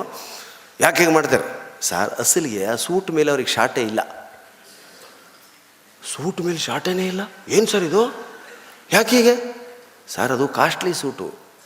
ಕೆಳಗಿಟ್ರೆ ಇಸ್ತ್ರಿ ಕೆಡುತ್ತೆ ಅಂತ ಅವ್ರಿಗೆ ಹಾಕಿದ್ದೀವಿ ಅವರು ತೀರಾ ತೆಳ್ಳಗಿದ್ರು ಪಾಪ. ಈಗ ಸ್ವಲ್ಪ ಮೈಕಲ್ ಹಿಂಗೆ ನಿಂತ್ಬಿಟ್ರೆ ಸೇಮ್ ಹ್ಯಾಂಗರ್ ಥರನೇ ಕಾಣೋರು. ಹಾಂ ಕಾಸ್ಟ್ಲಿ ಸೂಟು, ಕೆಳಗಿಟ್ಟು ಇಸ್ತ್ರಿ ಕೆಡುತ್ತೆ ಅಂತ ಹ್ಯಾಂಗರ್ ಥರ ಬಳಸ್ಕೊಂಡವ್ರು ಅವ್ರು ನಾವು. ಅದಕ್ಕೆ ಸಿನಿಮಾ ರಂಗದಲ್ಲಿ ನಿಮ್ಮನ್ನು ಹೇಗೆ ಬಳಸ್ಕೋತಾರೋ ಗೊತ್ತಿಲ್ಲ. ಪೂರ್ವ ಜನ್ಮ ಪರಂಪರಾಗತ ಇದ್ದರೆ ಮಾತ್ರ ನೀವು ಹೀರೋಗಳಾಗ್ತೀರಿ. ಅವತ್ತೇ ಅಂದ್ಕೊಂಡು ನಾವು ಮತ್ತೆ ನಮ್ಮ ಹಾಸ್ಯಕ್ಕೆ ಬಂದ್ವಿ. ಇದು ನಮಗೆ ಅನ್ನ ಕೊಡ್ತು. ಕೇಂದ್ರ ಸರ್ಕಾರದ ಮೋದಿಯವರ ಯೋಜನೆಯಲ್ಲಿ ಹದಿನಾಲ್ಕು ಹಳ್ಳಿಗಳಿಗೆ ಹೋದ್ವಿ. ಆಹಾ ಆ ಜನರಿಗೆ ಬಯಲು ಶೌಚ ಮಾಡಬೇಡಿ ಅಂತ ಹೇಳೋದು ಎಷ್ಟು ಕಷ್ಟದ ಕೆಲಸ ಗೊತ್ತಾ? ಮೈಸೂರಂಥ ಊರಲ್ಲಿ ನಿಮಗೆ ಕಲ್ಪನೆನೇ ಇಲ್ಲ. ಅಟ್ಯಾಚ್ಡ್ ಬಾತ್ರೂಮ್ ಇರುತ್ತೆ. ಬಂದಾಗ ಹೋಗಿಬಿಡ್ತೀರ? ಅಲ್ಲಿ ಬಂದಾಗ ಹೋಗೋ ಹಾಗಿಲ್ಲ. ಕತ್ಲಾಗೋವರೆಗೂ ಕಾಯಬೇಕು. ಬರೀ ಕಿಡ್ನಿ, ಲಿವರ್ಗಳು, ಆಲ್ಕೋಹಾಲ್ ಸೇವಿಸೋರಿಗೆ ಮಾತ್ರ ಬರ್ತದೆ ಅಂತ ತಪ್ಪು ತಿಳಿಬೇಡಿ. ಮಲಮೂತ್ರಗಳನ್ನು ಬಂಧಿಸೋರಿಗೂ ಕೂಡ ಕಿಡ್ನಿ ಲಿವರ್ಗಳು ಫೇಲ್ ಆಗ್ತವೆ. ಅದು ಬಂದಾಗಲೇ ಹೋಗಬೇಕು. ಅದಕ್ಕೆ ಸೌಕರ್ಯ ಇಲ್ಲ ಈ ದೇಶದಲ್ಲಿ. ಸ್ವಾತಂತ್ರ್ಯ ಸಿಕ್ಕಿ ಎಪ್ಪತ್ತು ವರ್ಷ ಆಯಿತು. ಹೌದಾ? ಮತದಾನ ಕಾದಂಬರಿ ವೈರಪ್ಪ ರಾಜಕೀಯ ರಂಗದ ಬಗ್ಗೆನೂ ಕಾದಂಬರಿ, ಮತದಾನ ಕಾದಂಬರಿ, ಅವತ್ತು ಇವತ್ತು ಹಾಗೇ ಇದೆ ಪರಿಸ್ಥಿತಿ. ಹೆಣ್ಣುಮಕ್ಕಳು ಎಷ್ಟು ಕಷ್ಟ, ಕತ್ಲಾಗೋರ್ಗೂ ಕಾಯ್ತಾರೆ, ಶೌಚಕ್ಕೆ ಹೋಗಬೇಕು ಅಂದರೆ. ದನ, ಎಮ್ಮೆ, ಆಕಳು ಎತ್ತು ಲಿವರ್ ಕಿಡ್ನಿ ಫೇಲಾಗಿ ಸತ್ತದ್ದು ನೋಡಿದ್ದೀರಾ? ಯಾಕೆ? ಬಂದ ತಕ್ಷಣ ಎಲ್ಲಿ ಬರುತ್ತೋ ಅಲ್ಲೇ. ಮನುಷ್ಯರಿಗೆ ಅವಕಾಶ ಇಲ್ಲ, ಅದಕ್ಕೆ ನಮಗೆ ಫೇಲ್ ಆಗ್ತವೆ. ಮಹಾಮನಿಯವರದೇ ಸ್ವಂತ ಊರು, ತಾಯಿ ತವ್ರ ಮನೆ, ಹತ್ತಿ, ಗುಡೂರು ಅಂತ ಕುಗ್ರಾಮ. ಆ ಊರಿಗೆ ಕಾರ್ಯಕ್ರಮ. ಸಾಯಂಕಾಲ ಲೈಟಿಂಗ್ ಗೀಟಿಂಗ್ ಎಲ್ಲ ಆದಮೇಲೆ ಕರ್ಕೊಂಡು ಹೋಗ್ತೀವಿ ಅಂತ ನಮ್ಮನ್ನು ಯಾದಗಿರಿ ಲಾಡ್ಜಲ್ಲಿ ಇಳಿಸಿದ್ರು ಹೊರಟಿವಿ ಸಾಯಂಕಾಲ ಲೈಟಿಂಗ್ ಗೀಟಿಂಗ್ ಅಂತ ಏಳು ಗಂಟೆ ಕಾರಲ್ಲಿ ಕೂತು. ನಮ್ಮ ಸ್ವಾಗತಕ್ಕೆ ಹಳ್ಳಿ ಜನ ಅದೆಷ್ಟು ಸಾಹಿತ್ಯ ಪ್ರಿಯರು. ದಾರಿಗುಂಟ, ಇನ್ನೂ ಎರಡು ಕಿಲೋಮೀಟರ್ ಇದೆ ಊರು. ದಾರಿಗುಂಟ ನಿಂತಿದ್ದಾರೆ ನಮ್ಮ ಸ್ವಾಗತಕ್ಕೆ. ನಾನಂದೆ ಮಹಾಮನಿ, ಯಾಕೆ ನಿಲ್ಲಿಸ್ತೇವೆ ಅವ್ರನ್ನ ಕತ್ಲದಲ್ಲಿ ಇವನಂದ ಸಾರ್ ಸುಮ್ಮನೆ ಹೊರಡಿ ನೀವು. ನೀವು ಅವ್ರು ಅದಕ್ಕೆ ನಿಂತಿಲ್ಲ. ಹೇಳಲಿಲ್ಲ ಪುಣ್ಯಾತ್ಮ. ನಾನು ಮುಂದೆ ಸೀಟ್, ನಾನು. ತೀರಾ ನಮ್ಮ ತಾಯಿ ವಯಸ್ಸಿನ ಹೆಣ್ಮಗಳು ಮುಂದೆ ಕಾರ್ ನಿಲ್ಲಿಸಿ, ಗ್ಲಾಸ್ ಇಳಿಸಿ, ಏನಮ್ಮ, ನಾನು ಅಲ್ಲಿಗೆ ಬರ್ತಿದ್ದೆ. ಯಾಕೆ ಇಷ್ಟ ಅವಸರ? ಅಯ್ಯೋ, ಲೈಟ್ ಆರಿಸಿ ಮುಂದೆ ಹೋಗಪ್ಪ, ಸಾಕಾಗಲೇ. ಏನಿದು ಅಂದೆ? ಆಗ ಮಾಮನಿ ಹೇಳ್ದ ಇವರು ಮಲಮೂತ್ರಗಳನ್ನು ಬೆಳಗಿನಿಂದ ಬಂಧಿಸಿ ಕತ್ಲಾಗೋದನ್ನು ಕಾಯ್ತಿರ್ತಾರೆ ಸರ್. ಇಲ್ಲೊಂದು ಶೌಚಾಲಯ ಇಲ್ಲ ಅಂತ ನಾವೇ ನಮ್ಮ ನಗೆ ಹಬ್ಬದ ಕಲಾವಿದರು ಎಲ್ಲ ಸ್ವಲ್ಪ ಸ್ವಲ್ಪ ಹಾಕಿ ಆ ಊರಿನಲ್ಲಿ ಒಂದು ಶೌಚಾಲಯ ಕಟ್ಟಿಸುವಂಥ ನಿರ್ಧಾರವನ್ನು ತೆಗೆದುಕೊಂಡಿದ್ದೀವಿ ಸರ್. ಕಲ್ಪನೆ ಮಾಡೋಕ್ಕಾಗಲ್ಲ ಮೈಸೂರು, ಬೆಂಗಳೂರು ಜನರಿಗೆ ನಿಮಗೆ. ಎಷ್ಟು ಕಷ್ಟ. ಅದನ್ನೂ ಕೂಡ ಪಿಕ್ನಿಕ್ ಮಾಡೋರಿದ್ದೀವಿ ನಾವು. ಇಲ್ಲಿ ನೀವು ಬಾಯಿ ಬಿಟ್ಟು, ನಾನು ರೆಸ್ಟ್ ರೂಮ್ಗೆ ಹೋಗ್ತೇನೆ. ಇನ್ನೊಂದೇನು? ಬಾತ್ರೂಮ್ ಅಂತೂ ಕ್ಲಿಯರ್ ಅರ್ಥ ಆಗುತ್ತೆ. ನಾನು ರೆಸ್ಟ್ ರೂಮ್ಗೆ ಹೋಗ್ತೀನಿ ರೀ. ರೆಸ್ಟ್ ರೂಮ್ ಹೋಗ್ತೀನಿ ಸೂಸು ನೋಡಿ, ಇದು ಏನು, ಯಾವ ಶಬ್ದ, ಎಲ್ಲಿ ಹುಟ್ಟುತ್ತೋ ಗೊತ್ತಿಲ್ಲ. ಭೈರಪ್ಪನ ಥರ ಹೇಳ್ಬೇಕು. ಸೂಸು ಯಾವ ಶಬ್ದ ಇದು? ನಾವು ಡೈರೆಕ್ಟ್ ಎದ್ದು ನಿಂತು ನಾಚಿಕೆ ಇಲ್ಲದೆ ಟಿಂಗ್ ಅಂತಿದ್ವಿ. ಯಾವುದಾ ಶಾಲೆಯಲ್ಲಿ? ಟಿಂಗ್ ಟಿಂಗ್ ಟಿಂಗ್ ಅಂತ. ಧೈರ್ಯವಾಗಿ. ಅದು ಸಂಕೋಚನೆ ಅದೊಂದು ಮಾಮೂಲು ಕ್ರಿಯೆ. ಈಗ ಎಲ್ಲ ಸೈಲೆಂಟ್ ಮಾತು ಶ್. ಹಿಂಗೆ ಮುಖ ಮಾಡಿದರೆ, ಓ ಪ್ರಾಬ್ಲಮ್ ಇದೆ. ಹೋಗು. ಮುಖದಲ್ಲೇ ಈಗ. ಗುಂಪು ಗುಂಪಾಗಿ ಹೋಗ್ತೀವಿ ರೀ ನಾವು. ಟಾಯ್ಲೆಟಿಗೆ ಗುಂಪು ಗುಂಪಾಗಿ. ಬಯಲು ಶೌಚ ಅಲ್ಲ ಕುರುಗೋಡು, ಬಳ್ಳಾರಿ ಕಡೆ ಗುಡ್ಡ ಶೌಚ. ಗುಡ್ಡಗಳಲ್ಲಿ, ಬೆಟ್ಟಗಳ, ನಿಮಗೆ ಬೆಟ್ಟ ಅಂತೀವಿ ನಾವು ಗುಡ್ಡ ಅಂತೀವಿ. ಅಲ್ಲಲ್ಲಿ ಕಲ್ಲುಗಳನ್ನು ಮಧ್ಯೆ ಮರೆ ಮಾಡ್ಕೊಂಡು ಮುಖ ಮಾತ್ರ ಮೇಲೆ ಮಾಡಿ ಮಾತಾಡ್ತೀವಿ. ಎಂಟೆಂಟು ಹತ್ತು ಜನ, ಮನೆ ಜನ ಎಲ್ಲ ಸಾಮೂಹಿಕ ಶೌಚಕ್ಕೆ ಹೋಗ್ತೀವಿ. ಮಾತಾಡ್ತಾ ಶೌಚ. ಹಾಂ, ಹೇಗಪ್ಪ, ಏನು ವಿಷಯ? ಮತ್ತಿಷ್ಟು ಜನರಿಗೆ ನೀರು ಹೇಗೆ ಸರ್? ಕೊಡ ತೊಗೊಂಡು ಭಾಳ ಹಿಂದೆ ಬರ್ತಾನೆ. ಅವನಲ್ಲಿ ತಂಬಿಯಲ್ಲಿ ಬಗ್ಸಿ ಬಗ್ಸಿ ಅವ್ರಿಗೆ ಕೊಡ್ತಿರ್ತಾನೆ, ಅಲ್ಲಲ್ಲಿ ಪಾಸ್ ಮಾಡೋನು. ಊಹಿಸೋಕ್ಕೂ ಸಾಧ್ಯ ಇಲ್ಲ ನಿಮ್ಮ ಕೈಲಿ. ಇದನ್ನೆಲ್ಲ ತಪ್ಪಿಸುವಂಥ ಕಾರ್ಯವನ್ನು ನಮಗೆ ವಹಿಸಿದ್ರು. ನಾವು ಹಳ್ಳಿ ಹಳ್ಳಿಗೆ ಹೋಗಿ ಅದರಿಂದ ಆಗ್ತಕ್ಕಂಥ ಅನಾಹುತಗಳನ್ನ ಹೇಳಿ ಬಂದ್ವಿ. ಇನ್ನು ಹಾಸ್ಯ ಮಾಡ್ತಾ, ಕೊನೆಯದಾಗಿ ಶಬ್ದಗಳಲ್ಲಿ ಹಾಸ್ಯ. ಸಂಬಂಧಗಳು ಉತ್ತರ ಭೈರಪ್ಪನವ್ರಿಗೆಲ್ಲ ಗೊತ್ತವರು ಗಂಗಾವತಿ ಸಾಹಿತ್ಯ ಸಮ್ಮೇಳನಕ್ಕೆ ಬಂದಾಗ ಶಿವಾನಂದ ಭಾವಿಕಟ್ಟಿ ಅನ್ನೋರು ಮನೇಲಿದ್ರು. ಅದನ್ನ ನೆನೆಸ್ಕೊಂಡ್ರು ಅವರು. ಒಂದೊಂದು ಊರಿಂದ ಒಂದೊಂದು ಅದಕ್ಕೆ ದೇಶ ತಿರುಗು ಕೋಶ ಓದು. ಭೈರಪ್ಪನವರ ಕಾದಂಬರಿಗಳಲ್ಲಿ ಇರ್ತಕ್ಕಂಥ ಗಟ್ಟಿತನ ಅನುಭವನೇ ಕಾರಣ. ನಮ್ಮ ಮಕ್ಕಳಿಗೆ ಅನುಭವನೇ ಇಲ್ಲ, ಏನು ಏನು ಬರಿಬೇಕು ಊರು ಬಿಡಬೇಕು, ಕಷ್ಟಪಡಬೇಕು. ದೇಹ ದಣಿದಷ್ಟು ಬುದ್ಧಿ ತೇಜ ಆಗ್ತದೆ ಅಂತ ಹೇಳ್ತಾರೆ. ದೇಹ ದಣಿಬೇಕು, ದೇಹನೇ ದಣಿತಾ ಇಲ್ಲ. ಈಗ ನೀವು ಬೆಂಗಳೂರು, ಮೈಸೂರೆಲ್ಲ, ತಂದೆ, ತಮ್ಮಂದರಿಗೆ ಚಿಕ್ಕಪ್ಪ ಅಂತ ಕರಿತೀರ? ಹೌದಾ? ಚಿಕ್ಕಪ್ಪ. ನಮ್ಮ ಕಡೆ ಏನಂತ ಹೇಳಿ ಚಿಕ್ಕಪ್ಪನಿಗೆ? ಕಕ್ಕ. ಕಕ್ಕ ಅಂದ್ಬಿಟ್ರೆ ನಿಮ್ಮ ಮುಖವೇ ಕಕ್ಕ ಬಿಕ್ಕಿ ಆಗಿಬಿಡುತ್ತೆ. ಸಿಂ, ನಾವು ಸರಳವಾಗಿ ಕಕ್ಕ ಅಂತೀವಿ. ಹಾಂ ಏನು ಕಕ್ಕ ಏನು ಕಕ್ಕ? ನಾನು ಅದಕ್ಕೆ ಹೇಳ್ತಿರ್ತೀನಿ, ಬೆಂಗಳೂರು, ಮೈಸೂರಿನವ್ರು ಚಿಕ್ಕಪ್ಪ, ನಮ್ಮ ಕಕ್ಕ. ನಮ್ಮ ಕಕ್ಕ, ನಿಮ್ಮ ಚಿಕ್ಕಪ್ಪ. ಹೇಳುವಾಗ ಫೇಸ್ ಎಕ್ಸ್ಪ್ರೆಷನ್ ಮುಖ್ಯ ಇಲ್ಲಿ. ಇಲ್ಲೇ ಎಂಟೆಂಟು ಹತ್ತತ್ತು ವರ್ಷ ಬೆಳೆದಿರ್ತದೆ, ಆ ಮಗು ನಮ್ಮ ಕಡೆ ಬಂದ್ಬಿಡ್ತು ವಿಜಯಪುರಕ್ಕೆ. ಅವ್ರ ತಂದೆಗೆ ಆರು ಜನ ತಮ್ಮಂದರು, ಎಲ್ಲರೂ ಆ ಹುಡುಗಿ ಕಕ್ಕ ಅಂದರೆ. ಅವರೆಲ್ಲ ಹುಡುಗಿನ ಹೇಳ್ಕೊಳ್ಳೋದು, ನಿನಗೆ ಈ ಕಕ್ಕ ಇಷ್ಟನೋ, ಈ ಕಕ್ಕ ಇಷ್ಟ ಈ ಕಕ್ಕ ಇಷ್ಟನೋ, ಈ ಕಕ್ಕ ಇಷ್ಟನೋ. ತಲೆ ಕೆಟ್ಟೋಯ್ತು ಹುಡುಗಿಗೆ, ಮೈಸೂರು ಹುಡುಗಿಗೆ. ಕಕ್ಕ ಇಷ್ಟ ಅಂತ ಕೇಳೋರು ಇದಾರ ಈ ಭೂಮಿ ಮೇಲೆ. ಹಾಂ? ಪಿಜ್ಜಾ ಇಷ್ಟನೋ, ಬರ್ಗರ್ ಇಷ್ಟನೋ ಅಂತ ಕೇಳೋರು ನೋಡಿದ್ದೆ ನಾನು. ಹ್ಞೂ ತಂದೆ ಮುಂದೆ, ಅಪ್ಪ, ಡ್ಯಾಡಿ, ಏನು ಡ್ಯಾಡಿ, ಎಲ್ಲ ಕಕ್ಕ ಇಷ್ಟ ಕಕ್ಕ ಇಷ್ಟ ಅಂತ ಕೇಳಿ. ಅಯ್ಯೋ, ಹೇಳಬೇಕಮ್ಮ, ಯಾವುದಾದ್ರೂ ಒಂದು ಅಂತ ಅವ್ರ ಅಪ್ಪರಿಗೆ ಅವನೋ ಅಂತವನೇ. ತಲೆ ಕೆಟ್ಟೋಯ್ತು ಹುಡುಗಿಗೆ. ಒಂದು ವಾರ ಹೇಗೋ ತಪ್ಪಿಸ್ಕೊಂಡು ಅಡ್ಡಾಡಿದ್ಲು. ಇನ್ನೇನು ರಾತ್ರಿ ಹೊರಡಬೇಕು, ಮೈಸೂರು ಬಸ್ ಬುಕ್ ಆಗಿದೆ. ಅವತ್ತು ಬಿಡಲೇ ಇಲ್ಲ ಎಲ್ಲ ಕಕ್ಕ ಏಯ್ ಬರಲಿ ಇವತ್ತು ನೀನು ಹೇಳಲೇಬೇಕು ಕಣೆ. ನಿನಗೆ ಯಾವ ಕಕ್ಕ ಇಷ್ಟ ಅಂತ ಹೇಳಬೇಕು. ನಾವು ಐದು ಜನ ಇದ್ದೀವಿ ನಿಮ್ಮ ಅಪ್ಪನಿಗೆ. ನೀವು ಮೈಸೂರು ಬೆಂಗಳೂರಿಗೆ ಭಾವನೆಗಳೇ ಇರಲ್ಲ. ಹಾಂ, ಹೇಳೋ, ಯಾವ ಕಕ್ಕ ಇಷ್ಟ? ಪಾಪ ತತ್ರ ಬಿತ್ರ ಆಗ್ಬಿಡ್ತಾ ಹುಡುಗಿ. ಹೇಳೋ, ಈ ಕಕ್ಕ ಇಷ್ಟ, ಈ ಕಕ್ಕ ನನಗೆ ನನ್ನ ಕಕ್ಕನೇ ಇಷ್ಟ ಅಂದ್ಬಿಡ್ತ ಹಾಂ? ಅದಕ್ಕೆ ಮಕ್ಕಳಿಗೆ ಶಬ್ದಗಳನ್ನು ಕಲಿಸ್ಬೇಕಾದಾಗ ಈ ಥರದ ಮೂಲಕ, ಹಾಸ್ಯದ ಮೂಲಕ ಕಲಿಸೋದು ನನ್ನ ಗುರಿಯಾಗಿದೆ ಸ್ನೇಹಿತರೆ. ಇವತ್ತು ಕನ್ನಡ ಭಾಷೆಯನ್ನು ಬೆಳೆಸಿ ಅಂತ ಹೇಳ್ತೀನಿ. ಕನ್ನಡ ಭಾಷೆಯಲ್ಲಿ ಮಾತಾಡಿದರೆ ನಿಮ್ಗೆ ಸ್ವಾತಂತ್ರ್ಯ. ನೀವು ಸ್ವಂತ ಶಬ್ದಗಳನ್ನ ಸೃಷ್ಟಿ ಮಾಡ್ತೀರಾ? ಹೌದಾ? ಈಗ ಸತ್ತ ಅನ್ನಕ್ಕೆ ಇಂಗ್ಲೀಷ್ ಬಳಸಿದ್ರೆ ನಾಲ್ಕೇ ಬಳಸ್ಬೇಕು ನೀವು. Died expired no more, passed away, ಮತ್ತು ಡೆಡ್ ಅಷ್ಟೇ. ಇವೇ ಐದೆ. Died, dead, no more, passed away expired demise ಈ ಥರ. ಅದೇ ಕನ್ನಡದಲ್ಲಿ ಹೇಳ್ತಾ ಹೋಗಿ ನೀವು. ಸತ್ತ ಗೊಟಕ್ಕಂದ ನೆಗೆದು ಬಿದ್ದ ಡೆಮ್ಮಂದ ಔಟಾದ ತೀರ್ಕಂಡ ಮತ್ತೆ ನೀವೊಂದು ಹೇಳಿ. ಹೊಗೆ ಹಾಕಿಸ್ಕಂಡ, ಬಿಳಿ ಬಟ್ಟೆ ಹೊತ್ಸ್ಕಂಡ ನಿಗರ್ಕಂಡ ಅಂತ, ಏಯ್, ಬೇಡ. ಹಾಂ. ಅವರೇ ಹುಟ್ಟಿಸಿದ್ದ ಶಬ್ದ? ಶೋಕೆ ಸತ್ತದಂತ ನೋಡಿ. ಹಾಂ. ಬಿದಿರು ವಾಹನ ಏರ್ದ, ಹಾರ ಹಾಕಿಸ್ಕಂಡ. ಇವೆಲ್ಲ ಎಲ್ಲಿ ಯಾವ ಡಿಕ್ಷನರಿಲಿ ಇಲ್ಲ? ನಿಮಗೆ ಆ ವ್ಯಕ್ತಿಯ ಬಗ್ಗೆ ಇರೋ ಗೌರವದ ಮೇಲೆ ಶಬ್ದ ಬಳಸ್ತೀರ ನೀವು? ಹೌದಾ? ಮಾತೃಭಾಷೆ ಕೂಡ ಸ್ವಾತಂತ್ರ್ಯ ಇದು. ಈಗ ಚರಂಡಿಲಿ ಬಿದ್ದ ಈಗ ಸ್ವಾಮಿಗಳು ತೀರ್ಕಂಡ್ರಪ್ಪ. ಸ್ವಾಮಿಗಳು ಸ್ವಾಮಿಗಳು ಶಿವಾಧೀನರಾದರು. ಪರಂಧಾಮವನ್ನು ಇದ್ದಿದ್ದರು. ಕೈಲಾಸವಾಸಿಗಳಾದರು, ಸ್ವರ್ಗಸ್ಥರಾದರು ಸ್ವಾಮಿಗಳಿಗೆ. ಅದೇ ಯಾವನೋ ಕುಡಿದು ಚರಂಡಿಲಿ ಬಿದ್ದು ಸತ್ತ ಅಂದರೆ ಸೆಟ್ದ ಬಡ್ಡಿ ಮಗ. ಅದೇ ಸ್ವಾಮಿಗಳಿಗೆ, ಸ್ವಾಮಿಗಳು ಸೆಟದು ಹೋದರು ಅನ್ನಲ್ಲ. ಅವ್ರಿಗೆ ಶಬ್ದ, ಯಾಕಂದ್ರೆ ಸ್ಥಾನಕ್ಕೆ ಗೌರವ, ಅವ್ರಿಗೆ ಗೌರವ. ಅಂದರೆ ಮಾತೃಭಾಷೆ ನಿಮಗೆ ಯಾವ ವ್ಯಕ್ತಿಗೆ ಯಾವ ಸಂಬೋಧನೆಯನ್ನು ಮಾಡಬೇಕು ಅನ್ನೋದು ಕಲಿಸ್ತದೆ. ಮ ಇಂಗ್ಲೀಷ್ ಮೀಡಿಯಂ ಮಕ್ಕಳಿಗೆ ಇದು ಗೊತ್ತಿಲ್ಲ. ಎಲ್ರಿಗೂ ಒಂದೇ ಅಂಕಲ್ ಆಂಟಿ ಬಾಯ್ ಹಾಯ್ ಇಲ್ಲಿ ಹಿರಿಯರಿಗೆ ಭೈರಪ್ಪರಿಗೆ ಎಷ್ಟು ಜನ ಕಾಲು ಮುಟ್ಟಿ ನಮಸ್ಕಾರ ಮಾಡೋದು. ಈಗ ಆ ಸಂಸ್ಕೃತಿನೇ ಇಲ್ಲ. ನಾನು ಅಬ್ಸರ್ವ್ ಮಾಡಿದೆ, ಅವ್ರ ತಂದೆ ತಾಯಿಗಳೇ ಮಾಡಿದ್ರಾಗಲಿ ಮಕ್ಕಳು ಮಾಡಲಿಲ್ಲ. ತಂದೆ ತಾಯಿಗಳಿಗೆ ಇನ್ನೂ ಆ ಸಂಸ್ಕಾರ. ಅದನ್ನು ಮಕ್ಕಳಿಗೆ ಕಲಿಸ್ಬೇಕು. ಬಾಗೋದ್ರಿಂದ ಬ್ಯಾಕ್ ಪೇನ್ ಬರಲ್ಲ. ಅದಕ್ಕೆ ಸಾಷ್ಟಾಂಗ ನಮಸ್ಕಾರ, ಎಂಟು ಅಂಗಗಳ ನಮಸ್ಕಾರ ಅಂತ ಇರೋದೇ ಅದಕ್ಕೆ. ಮಕ್ಕಳಿಗೆ ಬೇರೆ ಪಕ್ಷಿ ಪ್ರಾಣಿಗಳ ಹೆಸರು ಗೊತ್ತಿಲ್ಲ. ಕಾಗೆ ಗುಬ್ಬೆ ಬಿಟ್ಟರೆ ಬೇರೆ ಪಕ್ಷಿ ನೋಡಿಲ್ಲ. ಪ್ಯಾರೆಟ್ ಮಿಸ್ಟರ್ ಕಾಗೆ ಗುಬ್ಬಿ. ಹೌದಾ? ಕಾಗೆ ಗುಬ್ಬಿ ಕಾಗೆ ಗುಬ್ಬಿ, ಕಾಗೆ. ಕಾಗೆನೇ ಹಾಕಿದ್ರೆ ಹೇಳಿ ನನ್ನ ಮಾತನ್ನು ಮುಗಿಸ್ತೇನೆ. ಕರೆಕ್ಟ್ ನನ್ನ ಟೈಮ್ ಆಯಿತು. ಕಾಗೆಗೆ ಯಾಕೆ ಪ್ರಾಮುಖ್ಯತೆ? ಕಾಗೆ ಪಿಂಡ ಅಂತಲೇ ಯಾಕಿದೆ ನಾನೆಲ್ಲೋ ಓದಿದ್ದು ನಿಮಗೆಲ್ಲ ಗೊತ್ತಿರ್ತದೆ. ಕಾಗೆ ನಿರ್ಮೋಹಿ. ಮೋಹಗಳಿಲ್ಲ. ಕಾಗೆನ ಯಾರೂ ಬಂದಿಸಲ್ಲ ಪಂಜರದಲ್ಲಿ ಇಡಲ್ಲ ಅದನ್ನು ಸಾಕಲ್ಲ. ಅದು ಇಷ್ಟ ಬಂದಲ್ಲಿ ಹಾರಾಡ್ತದೆ, ಇಷ್ಟ ಬಂದು ತಿಂತು, ಹೊಲಸೆ ತಿನ್ನಲಿ ಅದು. ಅದಕ್ಕೆ ಇಷ್ಟ ಅನ್ನೋದಿದೆ. ಸ್ವತಂತ್ರವಾಗಿರಬೇಕು ಅಂತ ಏನೇ ತಿನ್ನಲಿ ಪರವಾಗಿಲ್ಲ. ನಮ್ಮ ಮನೆ ನೀರು ಕೂಡ ನಾವು ಇರಬೇಕಪ್ಪ ಅಂತಿರ್ತಾರಲ್ಲ, ಅದು ಕಾಗೆಗೆ ಅನ್ವಯಿಸ್ತದೆ. ನಿರ್ಮೋಹಿ ಅದು. ಅದು ಮುಟ್ಟಿದಾಗ ಮಾತ್ರ ನಿಮ್ಮ ಪ್ರೇತಕ್ಕೆ ಮುಕ್ತಿ. ಅದಕ್ಕೆ ಕಾಗೆ ಪಿಂಡ. ಕಾಗೆನೇ ಮುಟ್ಟಬೇಕು. ಹಾಗೇನಾದರೂ ಅವರವ್ರ ಅಂತಸ್ತು ಶ್ರೀಮಂತಿಕೆಗೆ ತಕ್ಕಂತೆ ಪಿಂಡನ ಪ್ರಾ, ಬೇರೆ ಬೇರೆ ಕಡೆ ಮುಟ್ಸೋ ಹಾಗಿದ್ದಿದ್ರೆ ಶ್ರೀಮಂತರಲ್ಲ, ನಮ್ಮ ತಂದೆದು ಪಿಕಾಕ್ ಪಿಂಡ ಆಯಿತು. ಪ್ಯಾರೋಟ್ ಪಿಂಡ ಮಾಡಿದ್ವಿ ನಾವು. ಗಿಳಿ ನವಿಲುಗಳಿಂದೆಲ್ಲ ಮಾಡಿಸೋರು. ಹೌದಾ? ಎಲಿಫೆಂಟ್ ಪಿಂಡ ಮಾಡಿದ್ವಮ್ಮ ನಮ್ಮ ಫಾದರ್ದು.